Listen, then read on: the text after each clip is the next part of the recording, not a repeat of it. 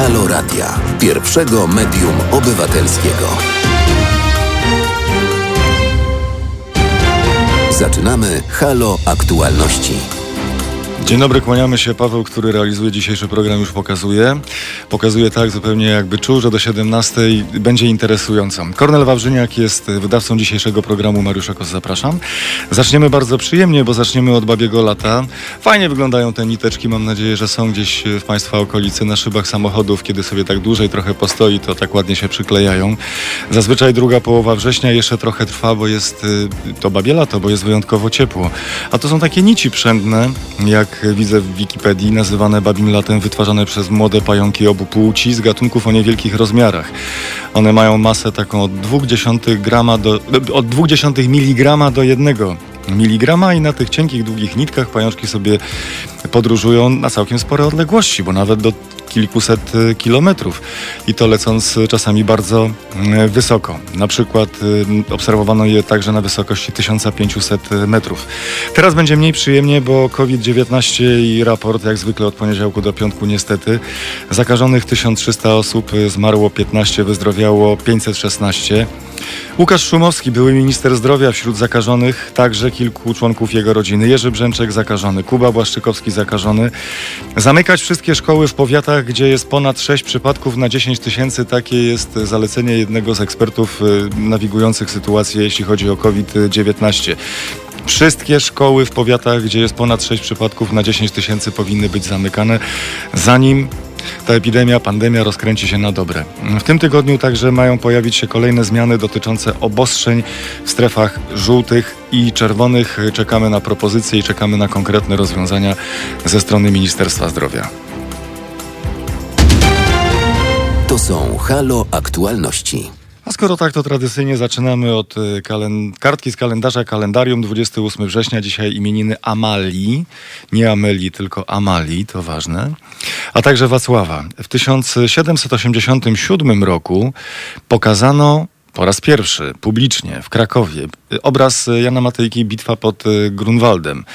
Nie będę Państwa zanudzał y, tym, kto i jak i dlaczego został, y, mm, został przedstawiony na tym obrazie i chodzi też o całą symbolikę.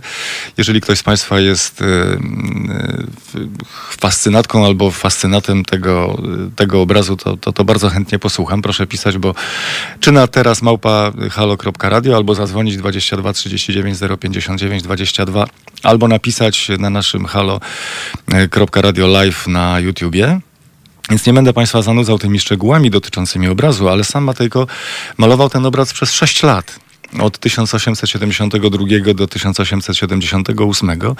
I to, co mi się wydaje interesujące, to sprzedał go za kwotę 45 tysięcy złotych reńskich warszawskiemu finansiście Dawidowi Rosenblumowi. 45 tysięcy złotych reńskich to nic nam kompletnie nie mówi. W związku z tym zadałem sobie odrobinę trudu i poszperałem, jak to się przekłada na tamtejsze, na tamtejsze realia finansowe, jaka była wartość nabywcza takiego złotego reńskiego. On zarobił 45 tysięcy złotych reńskich, a tak, ym, kożuch kuśnieżony kosztował około 5-6 złotych reńskich. Buty dla parobka jakieś 3-4 e, złote. E, majątek, cały majątek Franciszka Popiela w Kotowej Woli, a tam były pola orne, łąki, las, budynki, cały inwentarz. Łącznie był wart 230 tysięcy złotych e, reńskich. Matejko zarobił 45 tysięcy złotych reńskich. Nauczyciel w wiejskiej szkole zimowej, będący najczęściej chłopem umiejącym pisać e, i czytać, zarabiał za taką zimę z funduszy lokalnej ludności wiejskiej jakieś kilkadziesiąt złotych e, reńskich. Można powiedzieć, że no to no może nie był milionerem, ale zarobił naprawdę sporo Matejko na tym, na tym obrazie i bardzo dobrze. Bardzo dobrze, korzystamy z tego do dzisiaj. W 1977 roku w Zamościu y, padło wrześniowe minimum temperatury. Minus 6 stopni. Uhuhu. W 1928 roku szkocki bakteriolog Alexander Fleming odkrył pierwszy antybiotyk y, penicylinę. I teraz powoli przechodzimy do tego, co czeka nas dzisiaj do godziny 17. Jacy goście, jakie, jakie tematy. 50 ambasadorów we wspólnym liście stanęło w obronie społeczności LGBT w Polsce. Jacek Denel będzie naszym gościem o 15.45. Żeby Państwu przybliżyć ten temat, 50 oficjalnych przedstawicieli państw i organizacji międzynarodowych we wspólnym liście stanęło w obronie społeczności LGBT w Polsce. Napisali m.in. prawa człowieka są uniwersalne i wszyscy, w tym osoby LGBT, mają prawo w pełni z nich korzystać. Jest to kwestia, którą wszyscy powinni wspierać. Oczywiście ambasador amerykańska Georgette Mosbacher opublikowała, ale tak naprawdę to była inicjatywa i koordynowało to wszystko ambasada, ambasada Belgii. List podpisali między innymi ambasadorowie Francji, Japonii, Niemiec, Wielkiej Brytanii, Włoch, a także przedstawicielstwo Komisji Europejskiej, Wysokiego Komisarza Narodów Zjednoczonych do spraw uchodźców w Polsce, OBWE i sekretarza generalnego Wspólnoty Demokracji. Wśród podpisanych nie ma nie ma ambasadorów Białorusi, Brazylii, Chin, Rosji, Słowacji, Rumunii, Węgier ani państwa Watykan. Wyrażamy uznanie dla ciężkiej pracy społeczności LGBT i innych społeczności w Polsce i na całym świecie jak również dla pracy wszystkich ludzi, których celem jest zapewnienie przestrzegania praw osób LGBT oraz innych osób stojących przed podobnymi wyzwaniami, a także zapobieganie dyskryminacji, w szczególności tej motywowanej orientacją seksualną czy tożsamością płciową napisano, napisano w liście. Wyrażają także autorzy uznanie dla organizatorów parad równości w polskich miastach oraz działań lokalnych społeczności, m.in. w Białymstoku, Koninie, Lublinie, Rzeszowie i Zielonej Górze. Pan Mateusz Noga napisał a propos y, obrazu Matejki, te pieniądze mu się po prostu należały. No tak, po prostu mu się należały. Jak mówi stare powiedzenie, obraz, y, który maluje się y, w 5 minut, sprzedaje się później przez 5 lat, a, obraz, który maluje się przez 5 lat, sprzedaje się później w 5 minut, więc, y, więc brawo. Ostatecznie posklejano Zjednoczoną y, Prawicę, to kolejny, kolejny nasz dzisiejszy temat. Posklejano Zjednoczoną Prawicę, ale gdy widzieli Państwo miny liderów i Prawa i Sprawiedliwości, i Solidarnej Polski oraz Porozumienia, to entuzjazmu można powiedzieć delikatnie brak. I już teraz y, niektórzy mówią, długo to tak, długo to tak nie potrwa. To jest takie posklejanie dosłownie, dosłownie na chwilę a zaraz to wszystko, zaraz to wszystko się rozleci z wielkim hukiem i, i łoskotem, tym bardziej, że koalicjanci nie chcą ujawnić y, tej umowy, którą, którą podpisali. Ona jest, ona jest tajna, więc y, normalnie jest tak, że jak człowiek coś fajnego podpisuje albo zawiera y, ciekawą, atrakcyjną i, i dającą wiele korzyści umowę, to się ten najzwyczajniej w świecie chwali. Chwali się takim sukcesem. A tutaj Cisza jak e, makiem e, zasiał. Nie zostały jeszcze podjęte przecież e, żadne decyzje personalne, zmian, które mają mieć miejsce w polskim rządzie.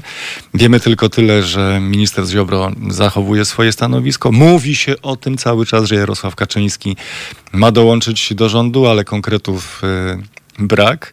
Nikt tak naprawdę mam wrażenie, z osób związanych z obozem władzy nie potrafi powiedzieć niczego konkretnego. Więc może tam jeszcze cały czas y, pod stołem toczą się różnego rodzaju batalie i swoją y, prognozę dotyczącą możliwego scenariusza nadchodzących zdarzeń przedstawi nam Zbigniew y, Stefanik jakże przez Państwa lubiony i ceniany, ceniony, o godzinie 16.30. Obywatelki i obywatele Szwajcarii zagłosowali i zdecydowali. Prawie 62% zagłosowało za utrzymaniem swobodnego przepływu osób między krajami Unii Europejskiej a Szwajcarią, rzecz jasna. I doktor Przemysław Biskup z Polskiego Instytutu Spraw Międzynarodowych o 15.30 o tym, y, co to porozumienie oznacza i dlaczego akurat y, Szwajcarzy mogą, a inni nie mogą, bo będziemy nawiązywać też i postaramy się, pokusimy się bardziej pan doktor Przemysław Biskup, rzecz jasna, niż ja, bo on się na tym lepiej zna. O takie porównanie Szwajcarii i Wielkiej Brytanii. Są tam pewne analogie. I Wielka Brytania bardzo by chciała tak selektywnie sobie y, decydować o tym, że dobra, to nam pasuje, to to bierzemy, to nam nie za bardzo leży, to tego nie chcemy. Unia Europejska twardo mówi, nie, nie, nie, nie, nie, nie. albo bierzecie wszystko w pakiecie, albo, albo w ogóle niczego nie dostaniecie. I koniec. Tych analogii pewnie jest więcej. O 15.30 szykuje się bardzo interesujące spotkanie z panem doktorem Przemysławem Biskupem z Polskiego Instytutu Spraw Międzynarodowych.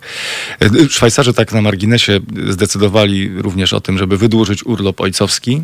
Do tej pory mieli od jednego do dwóch dni wolnych, teraz dwutygodniowy urlop ojcowski. Zdecydowali o zakupach dla wojska. będą modernizowali siły powietrzne kosztem ponad pojęciu i pół miliarda euro. I też sprzeciwili się złagodzeniu zasad odstrzału wilków przyjętych przez parlament z uwagi na rosnącą populację tych zwierząt. I obecnie kantony mogą zezwolić na odstrzał, gdy wilk wyrządza znaczne szkody. Ale zmiana dotychczasowych reguł umożliwiłaby działania mm, zapobiegawcze. Porozmawiamy też o wzmożonej aktywności rosyjskich troli. Oczywiście chodzi o sytuację na Białorusi, ale także, co być może ważniejsze, dla Rosji o wybory w Stanach Zjednoczonych. W mediach społecznościowych już ruszyła kampania pod hasłem, nazwijmy to roboczo, nie idź na wybory, nie głosuj. Jak to się robi? Jak się organizuje takich troli? Czy to musi być koniecznie osoba, która siedzi przy klawiaturze i pisze, czy być może są to już boty, które automatycznie yy, na bazie sztucznej inteligencji tworzą komunikaty, które są nam podsuwane w zależności od tego, co wybieramy w internecie co publikujemy na mediach społecznościowych czy w mediach społecznościowych. Więc pytanie jest jak najbardziej zasadne, jak to się robi, jak bardzo jesteśmy szpiegowani i sterowani. Porozmawiamy o tym z redaktorem Jakubem Dymkiem o godzinie 16. Mamy też przyjemność zaprosić Państwa na film, a potem tańczyliśmy.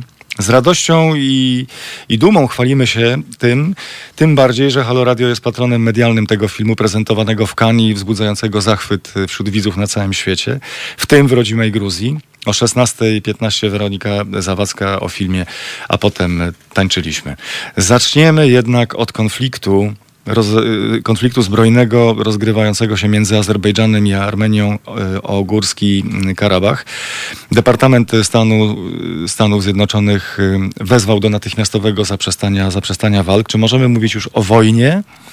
I o co tak naprawdę chodzi w tym konflikcie? Co jest jego zarzewiem i dlaczego ten region jest dla obu krajów tak bardzo ważny? Porozmawiamy już za chwilę z panem doktorem Bartłomiejem Krzysztanem.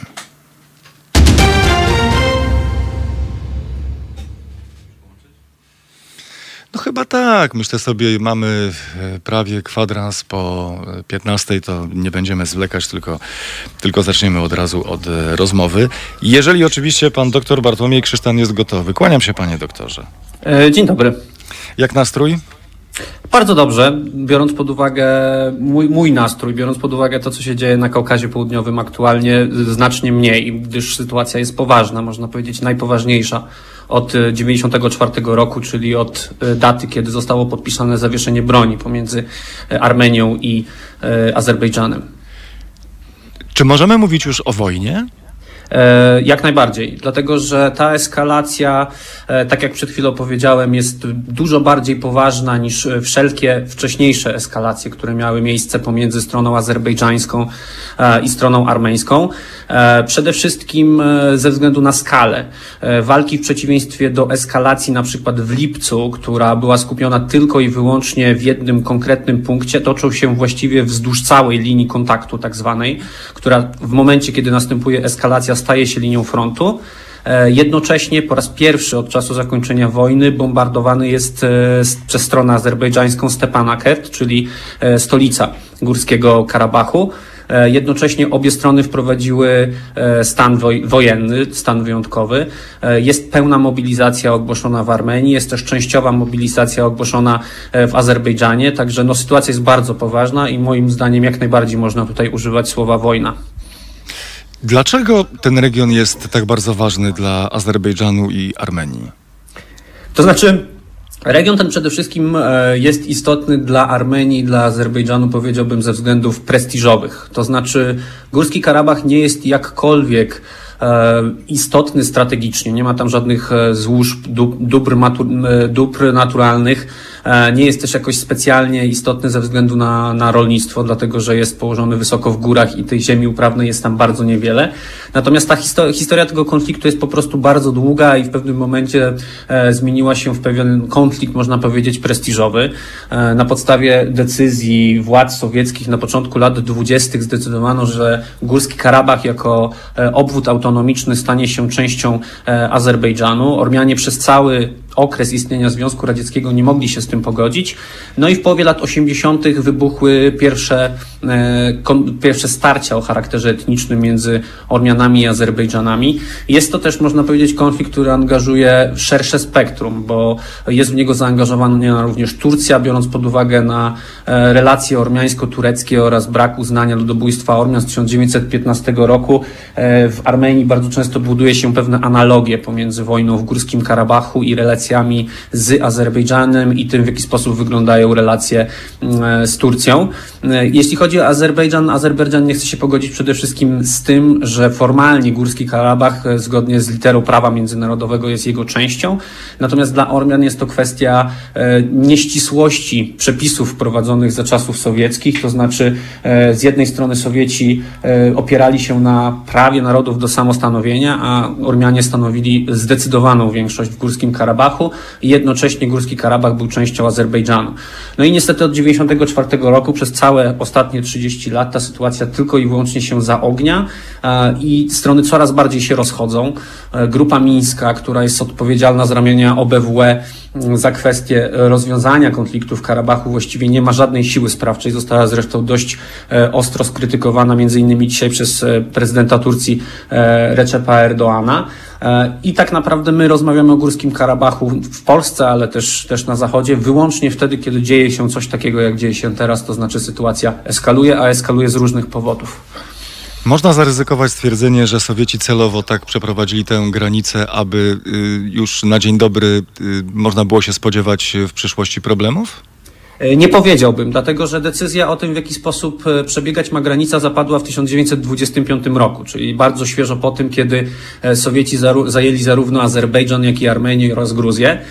I tak naprawdę idea wówczas, która przyświecała biuru kaukaskiemu, które było odpowiedzialne za wyznaczanie granic na południowym Kaukazie, była taka, że konflikt etniczny pomiędzy Ormianami i Azerbejdżanami, bo on miał miejsce już jeszcze za czasów Cesarstwa Rosyjskiego, tak naprawdę zostanie rozwiązany wraz z wprowadzaniem socjalizmu. Nikt w 21 roku nie zakładał, że e, po kilkudziesięciu e, latach Związek Radziecki z różnych przyczyn zacznie się sypać i wtedy te konflikty zostaną e, odmrożone. Nie ma tutaj tej takiej często używanej, moim zdaniem, w nadużyciu ręki komunistów, którzy po prostu korzystając z zasady dzielenia i rządzenia doprowadzili do, do, do, takiej, do takiej sytuacji. A jak duże są różnice kulturowe i sposobie patrzenia na świat między mieszkańcami Armenii i Azerbejdżanu?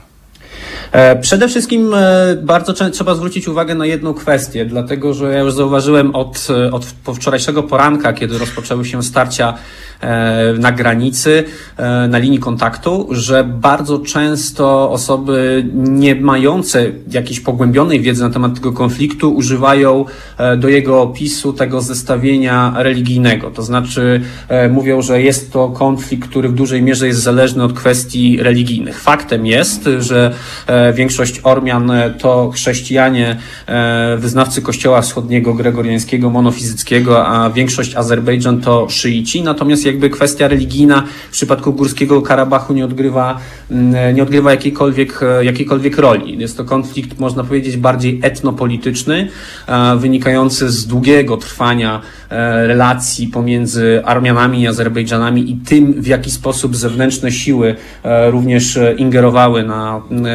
oba te, e, oba te narody. E, jeśli chodzi o kwestie, jeśli chodzi o kwestie kulturowe, to, to, to zasadniczo one się przede wszystkim sprowadzają mm, do religii, ale tak jak mówię, no, ona nie ma tutaj wielkiego znaczenia. E, większość osób zajmujących się Kaukazem zwraca uwagę na to, że tak naprawdę pomiędzy Ormianami i Azerbejdżanami jest dużo mniej różnic niż na przykład pomiędzy również chrześcijańskimi, choć prawosławnymi Gruzinami i Ormianami, czy pomiędzy Azerbejdżanami i Gruzinami.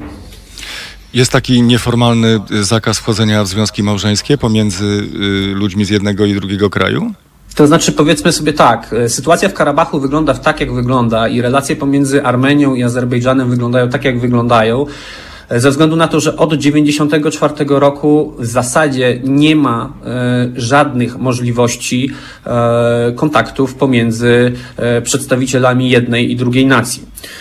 Zarówno Ormianie stanowili dość znaczącą większość w sowieckim Azerbejdżanie, podobnie Azerbejdżanie stanowili dość istotną większość w sowieckiej Armenii i od 1988 roku, kiedy jeszcze za czasów istnienia Związku Radzieckiego rozpoczęły się spory pomiędzy Azerbejdżanami i Ormianami zaczęły się też wzajemne e, przesiedlenia.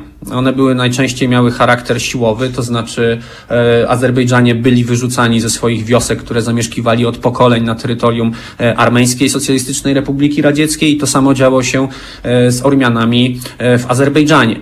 Wobec tego ten konflikt się zaognia i jest coraz bardziej intensywny i też narracja wokół niego, która jest budowana przez Azerbejdżan i Ormian w mediach społecznościowych chociażby, która jest oparta na schemacie całkowitej dehumanizacji bardzo często przeciwnika, wynika z tego, że nie ma tak naprawdę kontaktów pomiędzy Ormianami i Azerbejdżanami.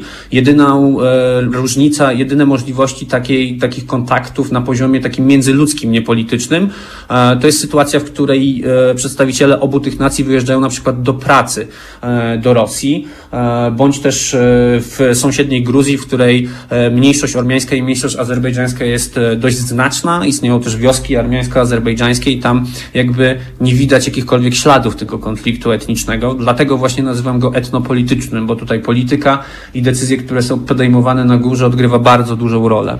Skoro zeszło to na taki poziom dehumanizacji, jak pan powiedział, to jeżeli to dalej będzie się rozwijać w tym kierunku, to będzie przecież rzeź.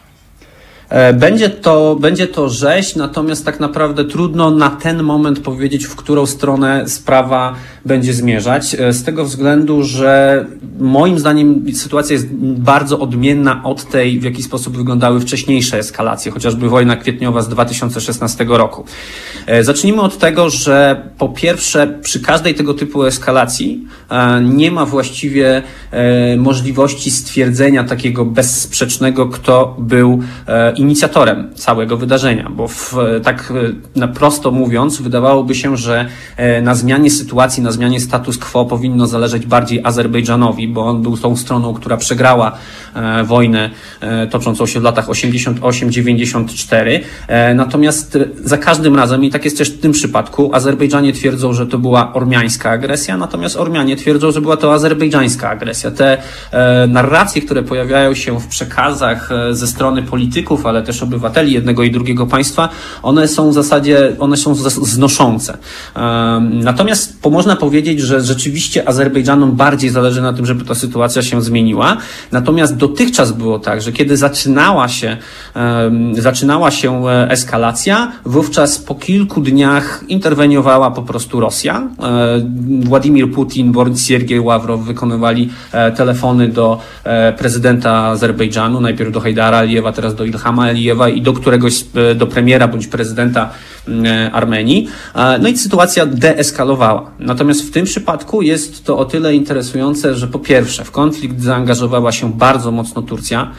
Od wczoraj prezydent Erdoğan regularnie wydaje oświadczenia, w których przypomina o pełnym wsparciu, którego Turcja udziela Azerbejdżanowi. Natomiast rozmowa telefoniczna, którą wczoraj Władimir Putin odbył z Nikolem Paszynianem, z premierem Armenii, tak naprawdę nie przyniosła e, żadnego e, efektu. Także zwykle było tak, że eskalacja zaczynała się wtedy, kiedy w którymś z tych dwóch krajów była krytyczna sytuacja wewnętrzna i żeby odwrócić uwagę opinii publicznej od tego, co się dzieje wewnątrz kraju, na przykład jakichś kwestii ekonomicznych, e, wówczas rozpoczynała się eskalacja i wszyscy byli skupieni wyłącznie na mm, walkach wokół Górskiego Karabachu.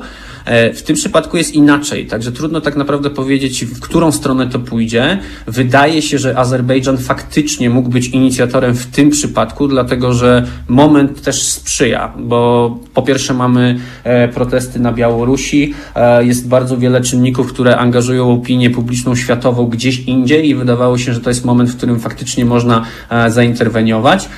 No i też dość istotne jest to, że oprócz Rosji dość chłodno i powoli zareagował zareagowały Stany Zjednoczone.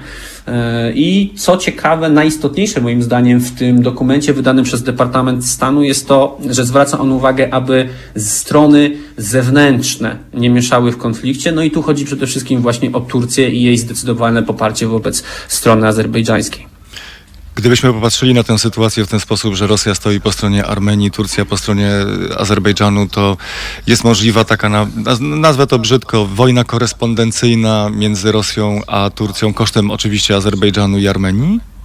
E, nie sądzę. Pojawiały się od wczoraj tego typu opinie, przede wszystkim wyrażane przez amerykańskich analityków bądź polityków, e, którzy bardzo często też e, stoją po którejś ze stron konfliktu, bo są członkami którejś, którejś z komisji, na przykład współpracy z Armenią czy współpracy z Azerbejdżanem, no i to są też powiązani, powiązani z lobby bądź to azerbejdżańskim, bądź armeńskim i pojawiały się takie głosy, że Górski Karabach może stać się trzecią taką wojną za zastępczą czy wojną korespondencyjną, tak jak pan redaktor powiedział, pomiędzy e, Rosją i e, Turcją po Syrii i po Libii. E, w tym przypadku moim zdaniem tak nie jest. Przede wszystkim dlatego, że poparcie dla Turcji, Turcji dla Azerbejdżanu jest absolutnie bez, bezsprzeczne. To znaczy, przynajmniej w warstwie narracyjnej, tak jak powiedziałem, prezydent Erdogan cały czas przypomina o tym, że Turcja w każdym możliwym aspekcie, obojętnie w którą stronę ten konflikt się potoczy, wspierać będzie Azerbejdżan. Z Rosją sytuacja wygląda inaczej. Po pierwsze, na Kaukazie Południowym istnienie w ogóle takich separatystycznych republik, konfliktów zamrożonych, jakkolwiek to nazwiemy, jest Rosji na rękę, zarówno tych dotyczących Ormian i Azerbejdżan, jak i też Gruzinów, czyli Abchazji i Osetii Południowej, e, dlatego że przez taką destabilizację można stabilizować sytuację tak, żeby była ona na rękę Rosji. Po drugie są tu też interesy bardziej bezpośrednie, to znaczy Rosjanie sprzedają broń zarówno Armenii, jak i Azerbejdżanowi, e, co wyszło na jaw w roku 2016 podczas poprzedniej takiej większej e, eskalacji wojny kwietniowej. No i trzecia kwestia jest taka, że formalnie Rosja związana jest z sojuszem z e, Armenią. Są pewne narzędzia, które, których Rosja faktycznie mogłaby użyć, natomiast no, nie sądzę, żeby ani Rosjanom, ani Turkom jakkolwiek zależało na bezpośrednim starciu w Górskim Karabachu. E, liczyłbym raczej na to, że w ciągu kilku najbliższych dni nastąpi wygaszanie. Jest jeszcze kwestia tego, że e, w 2018 roku w Armenii zmieniła się władza po tak zwanej rewolucji aksamitnej. Do władzy doszli ludzie, którzy no, trudno ich nazwać tak jednoznacznie antyrosyjskimi, ale są znacznie mniej związani z tym kursem prorosyjskim niż wcześniejsza władza w Armenii co nie jest do końca na rękę Władimirowi Putinowi i rosyjskiej władzy, e, wobec czego jest też taka możliwość, że po prostu Władimir Putin czeka, e, żeby Ormianie, tak brzydko mówiąc, e, dostali trochę po uszach, i za kilka dni po prostu odezwie się, powie, że kończymy na ten moment i wtedy udowodni Nikolowi Paszynianowi i jego ekipie, że tak naprawdę nic bez Rosji nie mogą zrobić. A gdy popatrzymy na proporcje siły między Armenią a Azerbejdżanem, one są mniej więcej wyrównane? One nie są wyrównane, dlatego że Azerbejdżan jest krajem znacznie większym, jeśli chodzi o potencjał ludnościowy. W Armenii według oficjalnych danych mieszka niecałe 3 miliony ludzi, biorąc pod uwagę e, no, dość e, marną sytuację ekonomiczną tego kraju, która jest związana zresztą z konfliktem o Górski Karabach. E, myślę, że to jest poniżej 2,5 miliona, Azerbejdżan to jest prawie 10 milionów ludności. Budżet wojenny, wojskowy, wydatki na zbrojenia i obronność ponoszone przez Azerbejdżan e, są niemal tak duże jak cały budżet Armenii. E, natomiast kwestia jest taka, że Ormianie e, są zaangażowani w ten konflikt całym sercem. To znaczy od samego początku, kiedy wczoraj rano wybuchły walki, na, w głównych placach ormiańskiej stolicy Erywania zaczęli się zbierać ochotnicy, niektórzy mający ponad 60-70 lat, ubrani w wojskowe mundury i gotowi pojechać jako wolontariusze po prostu na front. Jeśli chodzi o Azerbejdżan, kwestia Górskiego Karabachu jest dużo bardziej e, skomplikowana ze względu na to, że po pierwsze Górski Karabach jest daleko od, od, od, od, od Baku. E, to jest tak właściwie na samym skraju e, terytorium Azerbejdżanu. No i tak naprawdę nie wszyscy są tak bardzo mocno w ten konflikt zaangażowani. Natomiast na tyle, na ile, e, na, na, na tyle, na ile można powiedzieć, że, że, te, że Azerbejdżan jest może nie lepiej przygotowany do wojny, ale gdy gdyby nie było żadnego zewnętrznego zaangażowania w konflikt, to raczej strona azerbejdżańska tutaj ma znaczącą przewagę. Po stronie ormiańskiej z kolei e, przewagą jest kwestia tego, że Górski Karabach jest położony na górze, jak nazwa jego sama wskazuje, wobec czego te pozycje obronne Ormian e, powodują, że mogą łatwo ostrzeliwać e, ofensywy azerbejdżańskie z góry. Nie jest tak łatwo zdobywać wzgórza, e, jak na przykład bronić się ze wzgórz. Także no tutaj jest bardzo wiele znaków zapytania i czynników, które wpływają na to, że zasadniczo trudno powiedzieć, jaki byłby finalny efekt tego konfliktu, gdyby nie było w niego zaangażowane żadne zewnętrzne strony. Bardzo gorąco dziękuję za rozmowę. E, trzymamy kciuki obaj pewnie za to, żeby szybko się ten konflikt e, zakończył. Dziękuję bardzo. Dziękuję bardzo. Doktor Bartłomiej Krzysztan dzisiaj razem z nami o konflikcie między Armenią i Azerbejdżanem. To są Halo Aktualności. Nie zwalniamy, nie zwalniamy, tylko przechodzimy płynnie do kolejnej rozmowy. Przenosimy się do y, Europy. Razem z nami pan doktor y, Przemysław y, Biskup z Polskiego Instytutu Spraw Międzynarodowych. Kłaniam się. Dzień dobry. Zwróciła moją uwagę Szwajcaria. Szwajcaria, która zagłosowała oczywiście głosami swoich y, obywateli w kilku sprawach. Y, Zakupy dla wojska, wilki, urlop y, ojcowski, ale przede wszystkim, być może z naszego punktu widzenia, bo jesteśmy członkami Unii Europejskiej, najważniejsze było to głosowanie w sprawie stosunku do cudzoziemców, czyli podtrzymanie swobodnego przepływu osób z Unii Europejskiej. Znaczy między Szwajcarią a Unią Europejską, tak. Tak. E, no, to referendum było skutkiem e, tarć wewnętrznych w polityce szwajcarskiej. E, Zostało rozpisane z inicjatywy szwajcarskiej Partii Ludowej, która jest, no, można powiedzieć, taką partią dosyć prawicową, sz- szwajcarskim odpowiednikiem niemieckiej AfD. No i jak słusznie pan zauważył, to referendum przyniosło mimo wszystko pozytywny z punktu widzenia Unii Europejskiej e, skutek, ponieważ 62% wyborców odrzuciło propozycję zmiany stanu rzeczy, czyli e, e, e, pozosta- e, pozostawania Szwajcarii w strefie Schengen i w związku z tym swobodnego przepływu osób. Naprawdę nastroje wśród y, obywateli Szwajcarii zmieniły się na tyle negatywnie w stosunku do cudzoziemców, y, że sytuacja dojrzała i musiała dojrzeć do przeprowadzenia tego referendum? Mm, No, e, tutaj są jakby dwie kwestie. Mm, Po pierwsze, musimy pamiętać o tym, że szwajcarski system polityczny jest oparty w znacznie większym stopniu niż gdziekolwiek indziej na e, e, instytucji demokracji bezpośredniej, zwłaszcza takim konkretnym instrumencie, jakim jest, e, jakim jest referendum. I tam użycie referendum nie jest czymś nadzwyczajnym, tak jak powiedzmy w Polsce, czy w gruncie rzeczy w, w zdecydowanej większości pa innych państw, e, gdzie, gdzie referenda się zdarzają i są e, rzadkimi wydarzeniami raz na dekadę, raz na parę lat i dotyczą tylko spraw e, fundamentalnych. Tutaj Oczywiście ta kwestia jest dosyć e, fundamentalna dla relacji między Szwajcarią a Unią Europejską, ale referendum z drugiej strony jest czymś, e, jest, jest dosyć codziennym instrumentem rządzenia. E, Są stosunkowo niskie progi e, e, wybor, e, przepraszam, takie progi poparcia wyborców e, e, na wniosek których takie referendum jest rozpisywane obowiązkowo przez władze państwa. No i to był właśnie przykład e, takiej inicjatywy zorganizowanej przez jedną konkretną partię polityczną, e, który wykorzystał e, pewne, mm, nazwijmy to, zmęczenie części Szwajcarów e, bardzo dużym odsetkiem e, obcokrajowców mieszkających na terenie Szwajcarii. To pod tym względem Szwajcaria też warto pamiętać jest e, rekordzistą e, europejskim. Tam około 40, e, 30 paru, 40% ludności to są e, mieszkańców tego kraju, to są e, osoby nie mające obywatelstwa szwajcarskiego. A widzi pan jakieś podobieństwa do sytuacji w relacjach Szwajcaria-Unia Europejska, Wielka Brytania-Unia Europejska?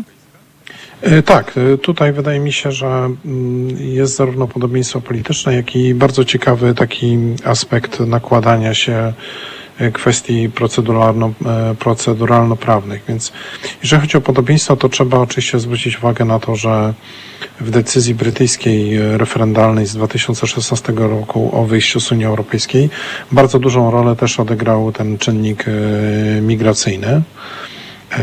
i swoboda przepływu osób między Wielką Brytanią a resztą, jeszcze wtedy resztą Unii Europejskiej.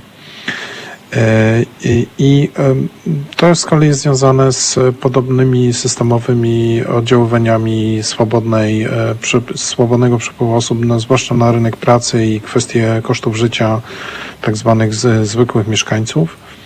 W Wielkiej Brytanii ten problem jest ciągle aktualny. Jak widzimy w Szwajcarii wyborcy rozstrzygnęli dosyć jednoznacznie w drugą stronę.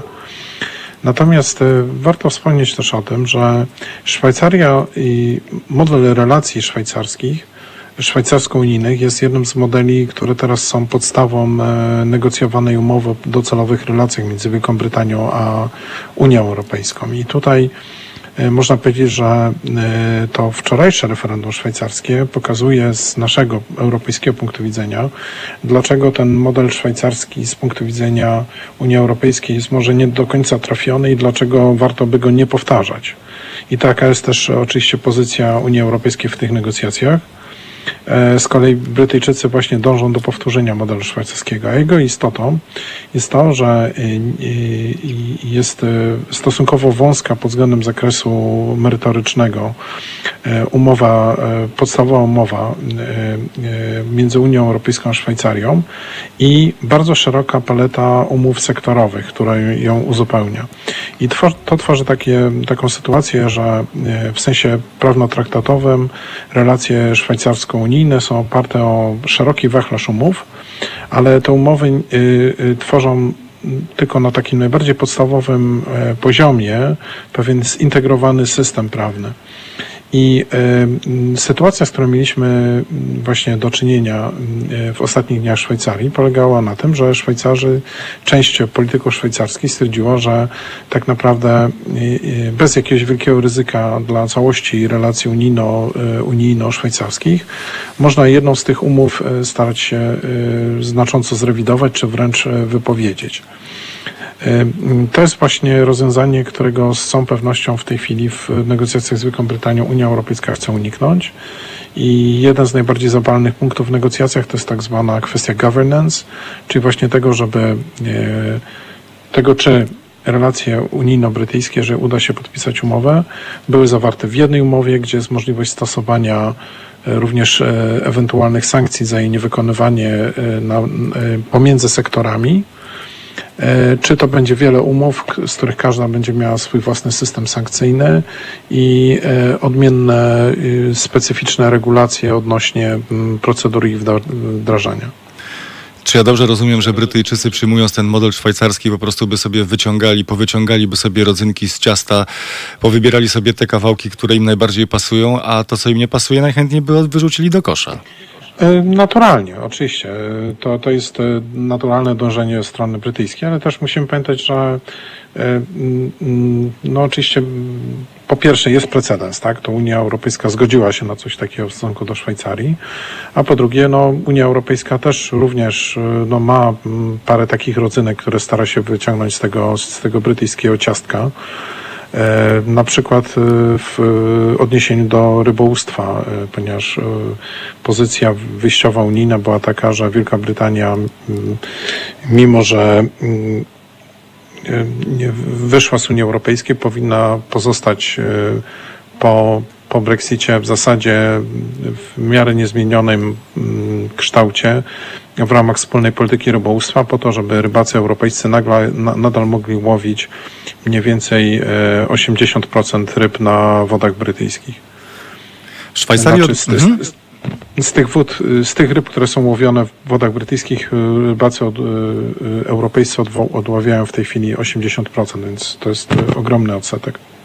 Unia Europejska nie do końca jest y, zadowolona z, z tej umowy, która, która jest wiążąca ze Szwajcarią. Y, Szwajcaria, Szwajcaria od czasu do czasu organizuje sobie referenda i, i decydują na własną rękę, czy coś zmieniamy, czy, czy, czy, czy nie ruszamy. A jaki jest wpływ, y, czy jak, jakąkolwiek inicjatywę ma Unia Europejska, żeby, żeby próbować zmieniać umowę ze Szwajcarią? E No, no, mieliśmy do, ostatnio do czynienia w ciągu ostatnich kilkunastu miesięcy e, z ogromnym bojem o na przykład kwestie y, y, związane z dostępem szwajcarskich instytucji finansowych do y, jednolitego rynku europejskiego.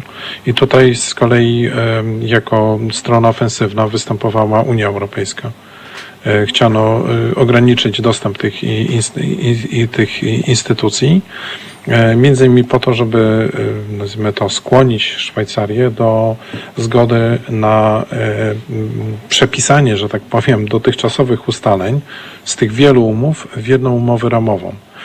Unia Europejska jest dosyć zdeterminowana, żeby docelowo ten model szwajcarski całkowicie wyeliminować z praktyki.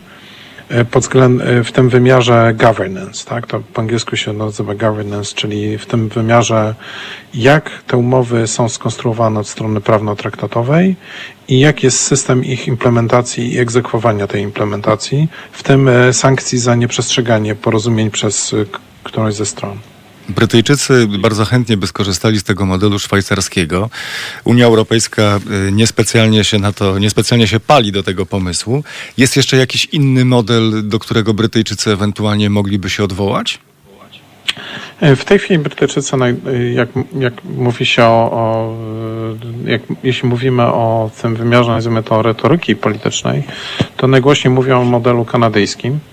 E, on pod względem, można powiedzieć, treści jest dosyć zbliżony do szwajcarskiego, e, natomiast y, nie ma tego elementu y, istotnego, różnicującego w postaci e, swobody przepływu osób, który jest w modelu szwajcarskim, ale z kolei e, jest ten model tej pojedynczej umowy szeroko pasmowej, że tak powiem, z pojedynczym systemem governance. Natomiast e, to moim zdaniem wynika w znacznej mierze z e, tego, że po prostu Kanada jest byłą kolonią brytyjską, jest e, to kraj postrzegany bardzo pozytywnie i politycy brytyjscy starają się sprzedać społeczeństwu swoją wizję, używając po prostu dobrze brzmiących nazw.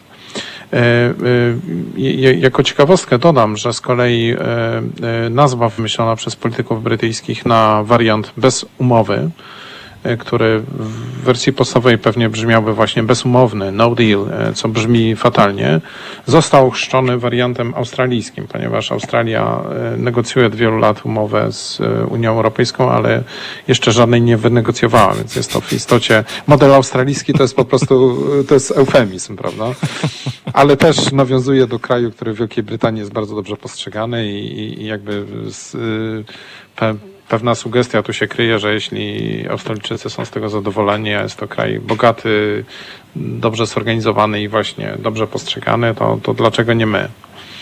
A dlaczego z Australią idzie, idą te rozmowy jak po grudzie? E, tutaj oczywiście jak stały problem, e, znaczy jest stały problem we wszystkich tego typu negocjacjach z państwami, które mają bardzo silne eksporty rolne. E, przepraszam, e, sektory rolne. E, to samo jest bardzo dużym problemem w negocjacjach ze Stanami Zjednoczonymi. To jest kwestia dostępu producentów rolnych do jednolitego rynku europejskiego i zasad tego dostępu. To znaczy zarówno udzielanie samego dostępu przy wysokim poziomie nadprodukcji w Unii Europejskiej i wysokim poziomie dotacji jest jest e, trudne do zaakceptowania dla Unii Europejskiej, a po drugie e, jest kwestia na przykład sporu o GMO, czy o podawanie hormonów e, zwierzętom, czy różnych leków. I tutaj każda ze stron obstaje przy własnych standardach i e, skoro nie można się dogadać w tej dziedzinie, to na ogół, zważywszy na siłę e, lobby rolniczych w takich właśnie państwach jak Australia czy, czy Stany Zjednoczone, no to y, generalnie to blokuje y, całe umowy. Gdyby miałby się pan pokusić albo mógłby się pokusić o jakąkolwiek prognozę, jeśli chodzi o y, ewentualnej umowy z Wielką Brytanią, to co by pan prognozował? Mm, bardzo trudno powiedzieć. E, w tej chwili jesteśmy w takim momencie, kiedy naprawdę mm, najbliższe kilkadziesiąt godzin mm, może zmienić bardzo, bardzo wiele. Dzisiaj mamy do czynienia z, w tej chwili powoli się kończy spotkanie tak zwanego połączonego komitetu, Joint Committee, który ma rozstrzygać o zasadach organizacji E, granicę na wyspie Irlandii. To jest spotkanie między wice, de facto wicepremierem brytyjskim Michaelem Gove'em i jednym z wiceprzewodniczących Komisji Europejskiej e, Maroszem Szewczowiczem. A od jutra rusza dziesiąta runda negocjacji e, w Brukseli, poświęconych już tej umowie o, o docelowych relacjach. I teraz e, e, musimy sobie, sobie przypomnieć, że mniej więcej dwa tygodnie temu Brytyjczycy odpalili taki bardzo, bardzo szokujący dla strony europejskiej projekt ustawy o swoim rynku wewnętrznym, która by jednostronnie zmieniała zapisy traktatu o wyjściu. E, i to jest właśnie przedmiotem rozmów dzisiaj. E, jest nadzieja, że e, jeżeli znajdzie się odpowiednio sprytną interpretację tego traktatu o wyjściu, to Brytyjczycy odpuszczą swoją ustawę, ten, ten, tą, tą ustawę, którą wyciągnęli dwa tygodnie temu. A z drugiej strony, żeby to w ogóle dawało się dopiąć, to musi być też taka marchewka postaci nadziei na, e, na umowę o relacjach docelowych, więc z, zobaczymy w ciągu następnych kilkudziesięciu godzin, czy pojawią się pozytywne sygnały i wtedy myślę, że możemy mieć e, pełną nadzieję na, na, na porozumienie mniej więcej w połowie października. A czy, czy te sygnały będą bardzo negatywne i, i, i wtedy pewnie ta nadzieja gwałtownie się skurczy. Bardzo gorąco dziękuję za spotkanie i bardzo gorąco dziękuję za rozmowę. Dziękuję uprzejmie. Doktor Przemysław Biskup z Polskiego Instytutu Stosunków Międzynarodowych razem z nami.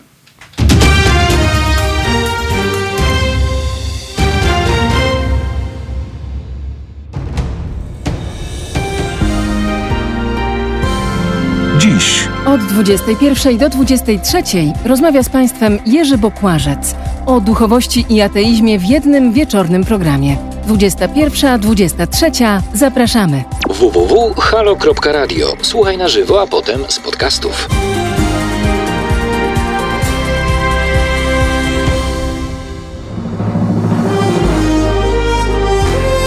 Halo Radio. Witam wszystkich. E, nazywam się Kazik Staszewski i chciałem zaapelować do Was, abyście słuchali Halo Radio, wspierali Halo Radio i datkowali Halo Radio. Trzymajcie się zdrowo. www.halo.radio ukośnik SOS.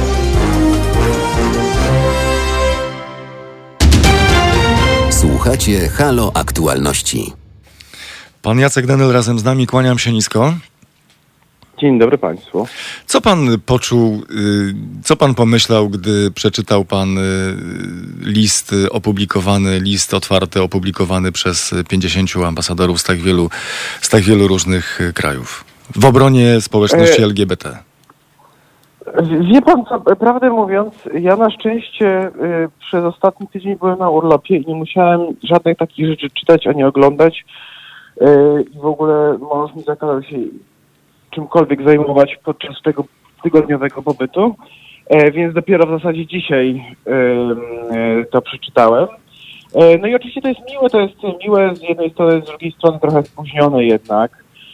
Ja to odczytuję jako taką formę uczestnictwa ambasadorów w Paradzie Równości, ponieważ już wcześniej tak było, że Kolejni ambasadorowie e, dołączali do Parady Równości w Warszawie. No w tym roku parada się z oczywistych względów covidowych nie odbywa i ten list tak rozumiem, jako, jako takie symboliczne włączenie się w, w Paradę Równości z bardzo silnym równocześnie podkreśleniem tych wysiłków lokalnych, no, które w tym roku również z tego samego powodu nie mogą e, zostać zrealizowane, to znaczy marszów w mniejszych miejscowościach. Ten ten ruch bardzo rośnie w Polsce w ostatnich latach. E, małe ośrodki się włączają do tego, społeczność LGBT z małych ośrodków jest coraz bardziej aktywna, co też powoduje jakąś histerię u, konserwatystów. E, ale, e, ale tak to właśnie odbieram, że to jest poparcie nie tylko dla, dla ogólne dla praw LGBT jako praw człowieka, które po prostu są standardem w, w całym cywilizowanym świecie, ale również jako podkreślenie i Parady Równości, i Marszów Równości jako, jako wyrazicieli tego, dlatego że e, bardzo często w Polsce konserwatyści tworzą taką fałszywą analogię, że są jacyś homoseksualiści, a oprócz tego są jacyś tam LGBT i to jest ideologia, nie ludzie, e, bla, bla, bla. I generalnie te Parady Równości to jest obwoźny cyrk, a prawdziwi homoseksualiści tak zwani tego nie tolerują, oni chcą być spokojni, nikt ich nie prześladuje. Tutaj ten głos bardzo mówi wprost y, o, o, oczywistą sprawę, tak? To znaczy, że y, postulaty organizacji LGBT, postulaty Marszów Równości, postulaty Parady Równości są po prostu postulatami społeczności LGBT, e, która e, no, zawiera wszystkie osoby homoseksualne, transpłciowe itd., tak itd. Tak e, część z nich oczywiście ma inne poglądy na ten temat, natomiast większość jednak społeczności LGBT walczy o swoje prawa i są to prawa człowieka. Koniec, kropka. No i oczywiście to jest trudny orzech do zgryzienia dla, dla całej katoprawicy w Polsce, no ale niech się męczą. Bo też tak trochę pomyślałem sobie, że to jest taki głos, który jest bardzo trudno zdyskredytować. O ile łatwo jest zdyskredytować pojedynczy głos albo nawet głos jakiegoś środowiska, zdyskredytować y, malarkę, y, pisarza, artystę, y, profesora, który mówi, że, że to nie jest żadna ideologia, tylko to są po prostu ludzie i mówimy tutaj o, o prawach człowieka. O tyle, kiedy wypowiadają się dyplomaci, to jest bardzo trudno powiedzieć, że oni, że oni mówiąc krótko bredzą. No to jest jedna sprawa, a po drugie jest taka sprawa, kwestia, że język dyplomacji ma swoje prawidła. Oczywiście no pisowskie Ministerstwo Spraw Zagranicznych niekoniecznie odczytuje te sygnały dyplomatyczne tak, jak one naprawdę znaczą, tak, bo one znaczą zupełnie co innego niż wskazywał sam, sam język. Ten język dyplomacji jest specyficzny i rzeczy, które są subtelniejsze, tak naprawdę oznaczają zupełnie coś innego. No ale to, taki głos jest głosem bardzo silnym, ba, bardzo jasno opowiadającym się w, w, w, w sporze, nie chcę mówić światopoglądowym, bo to prawa człowieka nie jest kwestia poglądu, no to jest po prostu spór cywilizacyjny, który się toczy w Polsce. Um, I to jest bardzo silny głos również przede wszystkim w kategoriach dyplomatycznych, to znaczy to, to jest naprawdę y, bardzo poważne. Ale, y, ale również chodzi oczywiście o, o, o pozycję tych osób. Y, y, nie jest przypadkiem moim zdaniem, że ten, ten list ogłosiła mm, Mosbacher, prawda? No Stany Zjednoczone, jakie by nie były za czasów Trumpa, to jednak stają tutaj bardzo jasno po stronie praw osób LGBT, a ponieważ Trump jest wymarzonym sojusznikiem PiSu, no to y, robi im się trochę grząsko pod nogami. E, już teraz widziałem e, tweeta e, posła Jakiego, który zaczął apelować o to, żeby nie używać określenia ideologia LGBT, ale przecież ideologia, LGBT wyszła z samego środka PiSu. E, wyszła z Dudy, wyszła od Czarnka i tak dalej, i tak dalej, więc on trochę kopie po kostkach swoich własnych kolegów, są tam jakieś takie śmieszne ruchy, bo to jest przecież termin, który oni opracowali i wypuścili.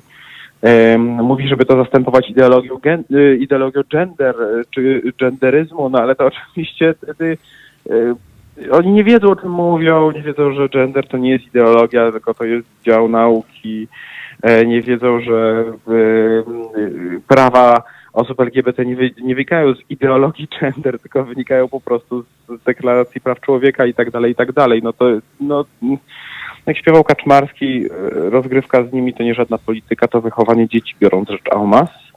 E, I nic od XVIII wieku się w Polsce pod tym względem nie zmieniło, więc e, no, dokonują jakichś takich śmiesznych ruchów, ale to łącznie z tym groteskowym tekstem wiceministra spraw zagranicznych, no ale to co można powiedzieć na tym? No, tak krawiec kraje jak materista, je sami się wpakowali w to bagno i niech się teraz męczą.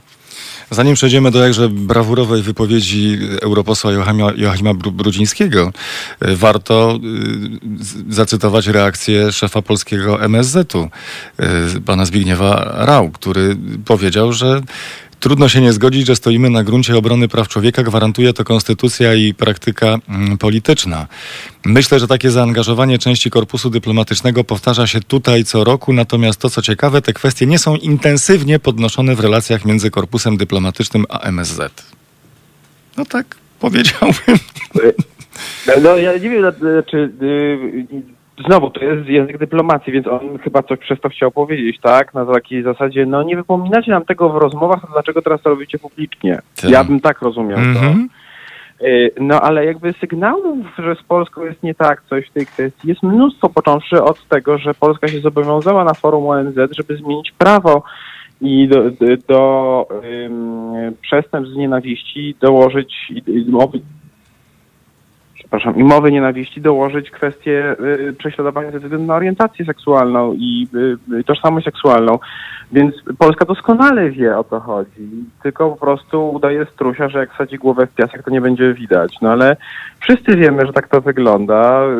To nie jest pierwszy sygnał tego rodzaju, tylko Polska po prostu demonstracyjnie się do tych wszystkich sygnałów nie stosuje, więc powstaje taki list, no ale to jest, to jest po prostu wynik ich niekompetencji, nieczytania, czy po prostu takiego głupiego uporu. No ten głupi upór, przypominam, tak samo dokładnie działał y, w, przy okazji tej ustawy IPN-owskiej dotyczącej y, mówienia o Holokauście, która przepadła i która, y, y, którą PiS musiał wtedy ze wstydem schować do kieszeni, y, bo Stany Zjednoczone mu pogroziły paluszkiem i w ogóle dyplomatycznie to się fatalnie skończyło.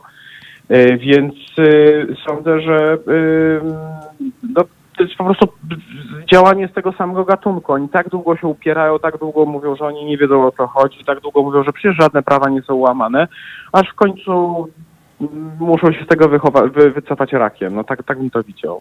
To na deser zostawiłem. Gdyby to nie było tragiczne, to może nawet byłoby zabawne. Yy, Wypowiedź, reakcję mm, europosła Prawa i Sprawiedliwości Joachima Brudzińskiego, który odpowiedział tak. Pani Mosbacher. Czekamy na list w obronie mordowanych chrześcijan zamykanych w więzieniach działaczy pro-life. Czekamy z nadzieją, że 50 ambasadorów nie będzie powtarzało, uwaga, fake newsów o strefach wolnych od LGBT. Ale nie wydaje mi się, żeby oni pisali o sprawach wolnych LGBT, które zresztą no, oczywiście są faktem, znaczy nazywały się inaczej. A, akcja Barta Staszewskiego z happeningiem zwracającym uwagę na, na konkretne, prawdziwe działania prawne. E, więc e, to, znowu ta histeria o fake newsach rzekomych jest, jest zabawna. E, natomiast no, to jest po prostu klasyczny sowiecki whataboutism, tak? To znaczy, a u was biją murzynów, tak? Więc, a przecież działacze pro-life. No tylko tak się składa, że w Polsce jedynym terrorystą w ostatnich latach jest em, to, to, to jest to małżeństwo, które wniosło bombę na, na y, Marsz Równości, tylko że zostali na szczęście zwinięci przez policję i nie zdołali jej detonować. Więc jeśli chodzi mu o działaczy, to może niech się zastanowi nad y, tymi słowami, bo y, działacze pro-life, jeśli siedzą, to przeważnie za, za zamachy terrorystyczne, za to, że strzelali do ludzi, za to, że podkładali bomby, e, a nie za to, że gdzieś stali na rogu ulicy i zbierali podpisy pod taką czy inną ustawą. A, no, ale to jakby jest inna sprawa. Tak na pana wyczucie i tak jak panu podpowiada intuicja, to już y, wyczerpała się amunicja obozowi rządzącemu? Nie, znaczy jeśli, ja, jeśli o mnie chodzi, to ja uważam, że oni są gotowi do każdej podłości. W związku z tym obóz rządzący może wprowadzić tę y, teraz y, wspieraną przez Kościół y, jakoś łamiącą konstytucję ustawę, która by zakazywała y, zgromadzeń obywatelom LGBT w, i demonstrowania w obronie ich praw. Przecież o to chodzi. Y, Są w stanie uchwalić jakieś uchwały na, na w typie putinowskim zakazu propagandy homoseksualnej, czy, homoseksualnej, czy tam, nie wiem, szkodzenia dzieciom, czy jakkolwiek to sobie nazwał. Bo ta ścieżka putinowska jest przecież otwarta, doskonale znana i zresztą Duda swego czasu powiedział, że podpisałby taką dobrą ustawę. No oczywiście taka ustawa nie może być dobra niejako z definicji, niejako z definicji będzie sprzeczna z konstytucją, no ale kogo to obchodzi, skoro jest Trybunał Konstytucyjny y, jako przystawka partyjna, nie jako działające y, faktycznie ciało, więc oni mogą zrobić wszystko, tylko y, kwestia jest, jak jest jakie będą koszty tego, tak? Znaczy, czy rzeczywiście społeczność międzynarodowa zacznie na to bardziej reagować, czy rzeczywiście zostaną odcięte fundusze norweskie, fundusze unijne w, w związku z brakiem prawo, praworządności związanym i z destrukcją sądów, i z łamaniem y, y, i- y, Trybunału Konstytucyjnego i z prawami kobiet czy osób LGBT. No to zobaczymy, jak to się będzie rozwijało. Znaczy jest możliwe i tak, że Europa będzie miała za dużo problemów i po prostu nic z tym nie zrobi, a, a może być i tak, że coś się zmieni. No. Może coś się zmienić, jeśli faktycznie tam przegra wybory i, y, i Biden wejdzie z mocniejszą, z mocniejszym gestem tutaj. I może się coś zmienić w, w łonie całej Europy, która może po prostu stwierdzić, że ma dosyć Polski, która korzysta z bufetu z pieniędzmi unijnymi, a nie wprowadza y, rozwiązań no, po prostu y, szanujących prawa człowieka.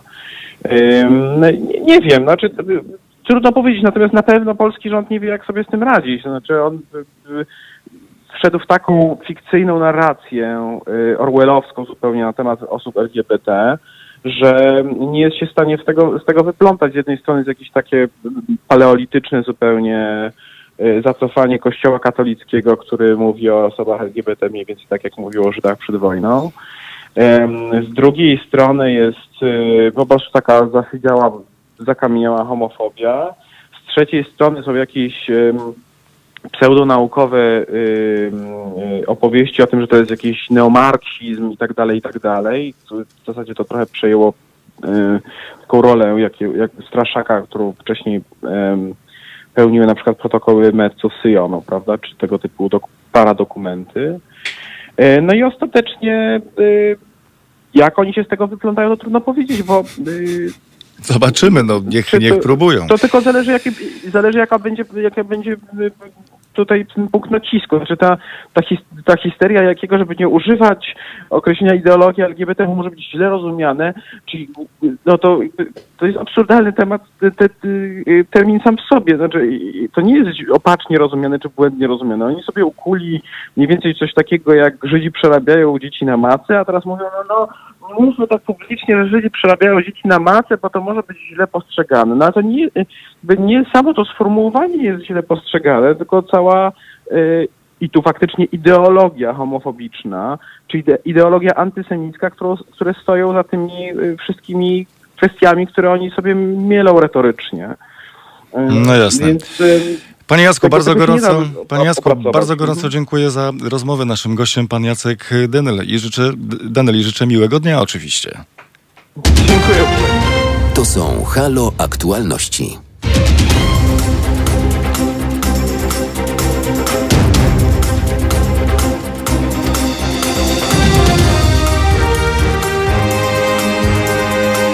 Minęła 16.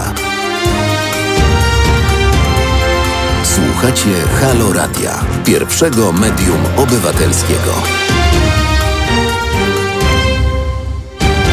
To są Halo Aktualności. Jak zwykle na początek każdej godziny przedstawiam Państwu raport covidowy. COVID-19 zakażonych 1300 osób, y, 1306 dokładnie zmarło 15, wyzdrowiało 516. Wśród y, zakażonych były minister zdrowia pan Łukasz Szumowski razem z rodziną, Jerzy Brzęczek, a także Kuba Błaszczykowski. Sugestia jest taka, a w zasadzie sugestia to jest źle powiedziane. To jest y, coś, co no, prawie jest żądaniem, zamknąć wszystkie szkoły w powiatach, gdzie jest ponad 6 przypadków na 10 tysięcy. Ministerstwo Zdrowia mm, postuluje i przygotowuje się do wprowadzenia kolejnych obostrzeń w strefach żółtych i czerwonych. I jeszcze jedna rzecz, którą warto, żeby Państwo wiedzieli, bo to się pojawiło przed sekundą. Yy, W Warszawie znowu zrzucane są ścieki do Wisły. Jak informuje przedsiębiorstwo wodociągowe, popsuła się jedna z pomp tłoczących nieczystości do tymczasowego kolektora ułożonego na moście pontonowym. Pamiętają Państwo tę rozmowę, jak się buduje mosty pontonowe. No to teraz z mostem wszystko jest w porządku, tylko popsuła się pompa. Słuchacie Halo Aktualności. Obiecałem Państwu tę rozmowę i bardzo się cieszę, że możemy ją przeprowadzić. E, Pan redaktor Jakub Dymek o rosyjskich trollach próbujących wpłynąć na amerykańskie wybory i nie tylko. Kłaniam się, panie redaktorze. Dzień dobry panie redaktorze i witam wszystkich państwa. Wzmożona aktywność rosyjskich troli, takie artykuły dzisiaj się pojawiły. Pan tym tematem zajmuje się też od jakiegoś czasu, więc zbiegło się to wszystko w takim fajnym punkcie, że akurat możemy o tym porozmawiać.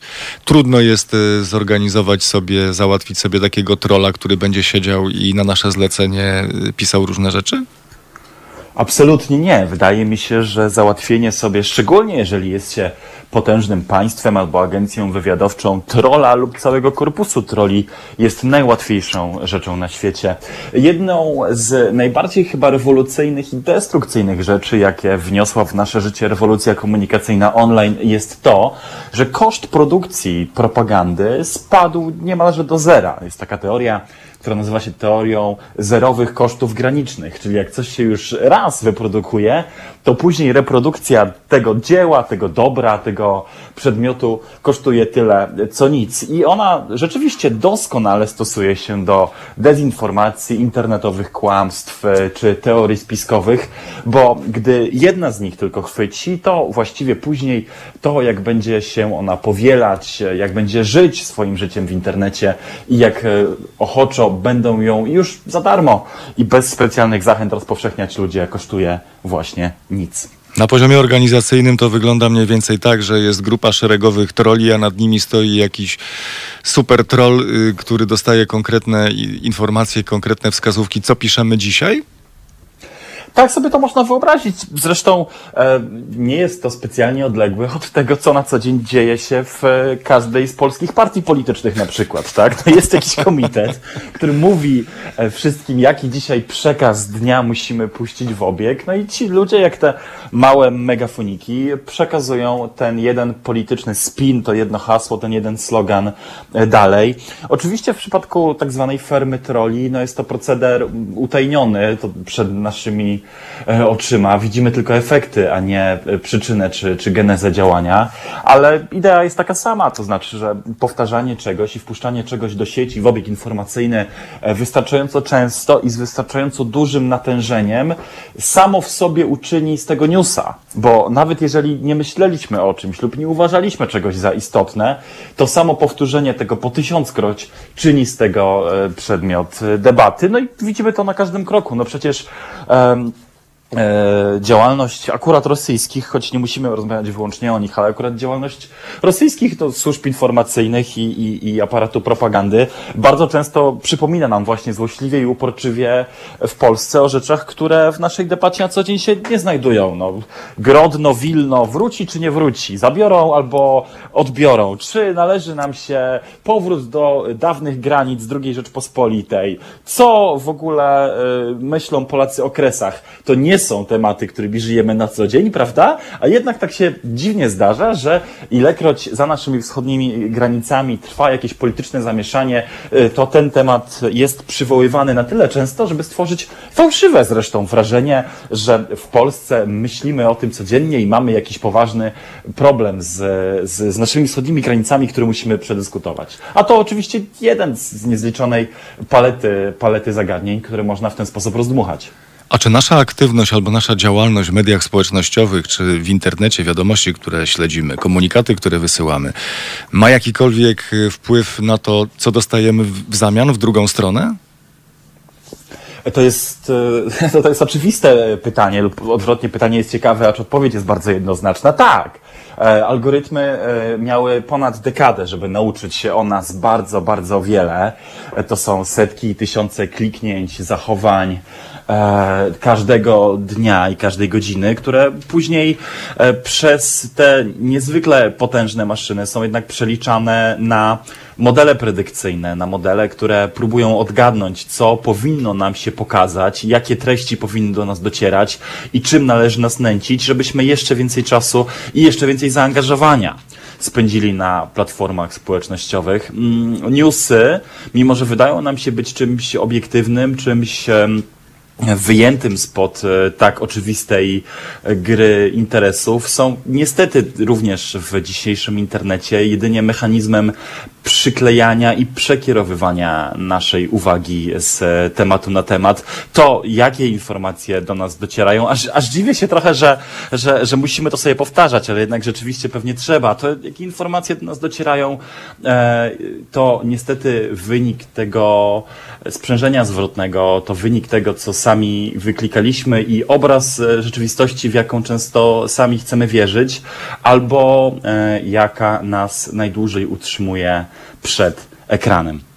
Czy algorytmy, które, y, które zostały stworzone i które cały czas są coraz bardziej zaawansowane, potrafią określić na przykład to, jakie mam poglądy polityczne i mało tego, na podstawie tego, co publikuję, jakie argumenty do mnie docierają, na jakie argumenty zwracam uwagę, tak żeby mnie jak najłatwiej przekonać do pewnej racji?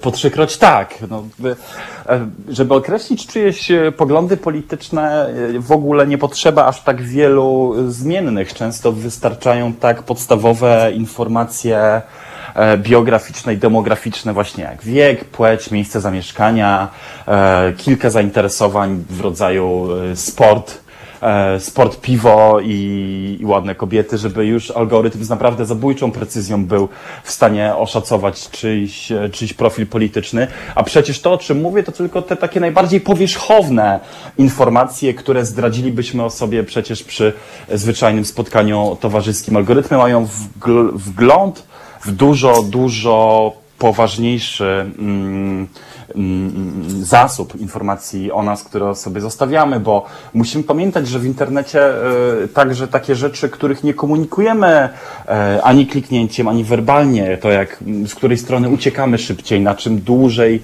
zawiśnie nasze oko, co wywołuje u nas reakcję e, agresywną czy zirytowaną, a co z kolei zmusza nas do klikania e, częściej, o której godzinie włączamy jakie informacje. To wszystko zostawia tak zwane metadane, które nawet jeśli z osobna żadna z nich nie mówi niczego bardzo o nas ważnego, to w swojej sumie pozwalają e, odkryć nasze preferencje bardzo precyzyjnie. Nie wiem, czy to się panu zdarzyło, ale na pewno każdemu z nas e, kiedyś coś podobnego się e, na, nasunęło, e, gdy na przykład rozmawiamy o czymś z bliskimi, że musimy zrobić remont albo kupić farbę w danym kolorze i nagle nie wiedzieć czemu e, reklama tej właśnie farby albo tego właśnie artykułu remontowego pojawia się w naszych e, społecznościowych kanałach. No to są e, predykcje momentami tak e, dokładne, tak wiarygodne i tak dobrze odzwierciedlające to, czego algorytm myśli, że możemy w danej chwili potrzebować,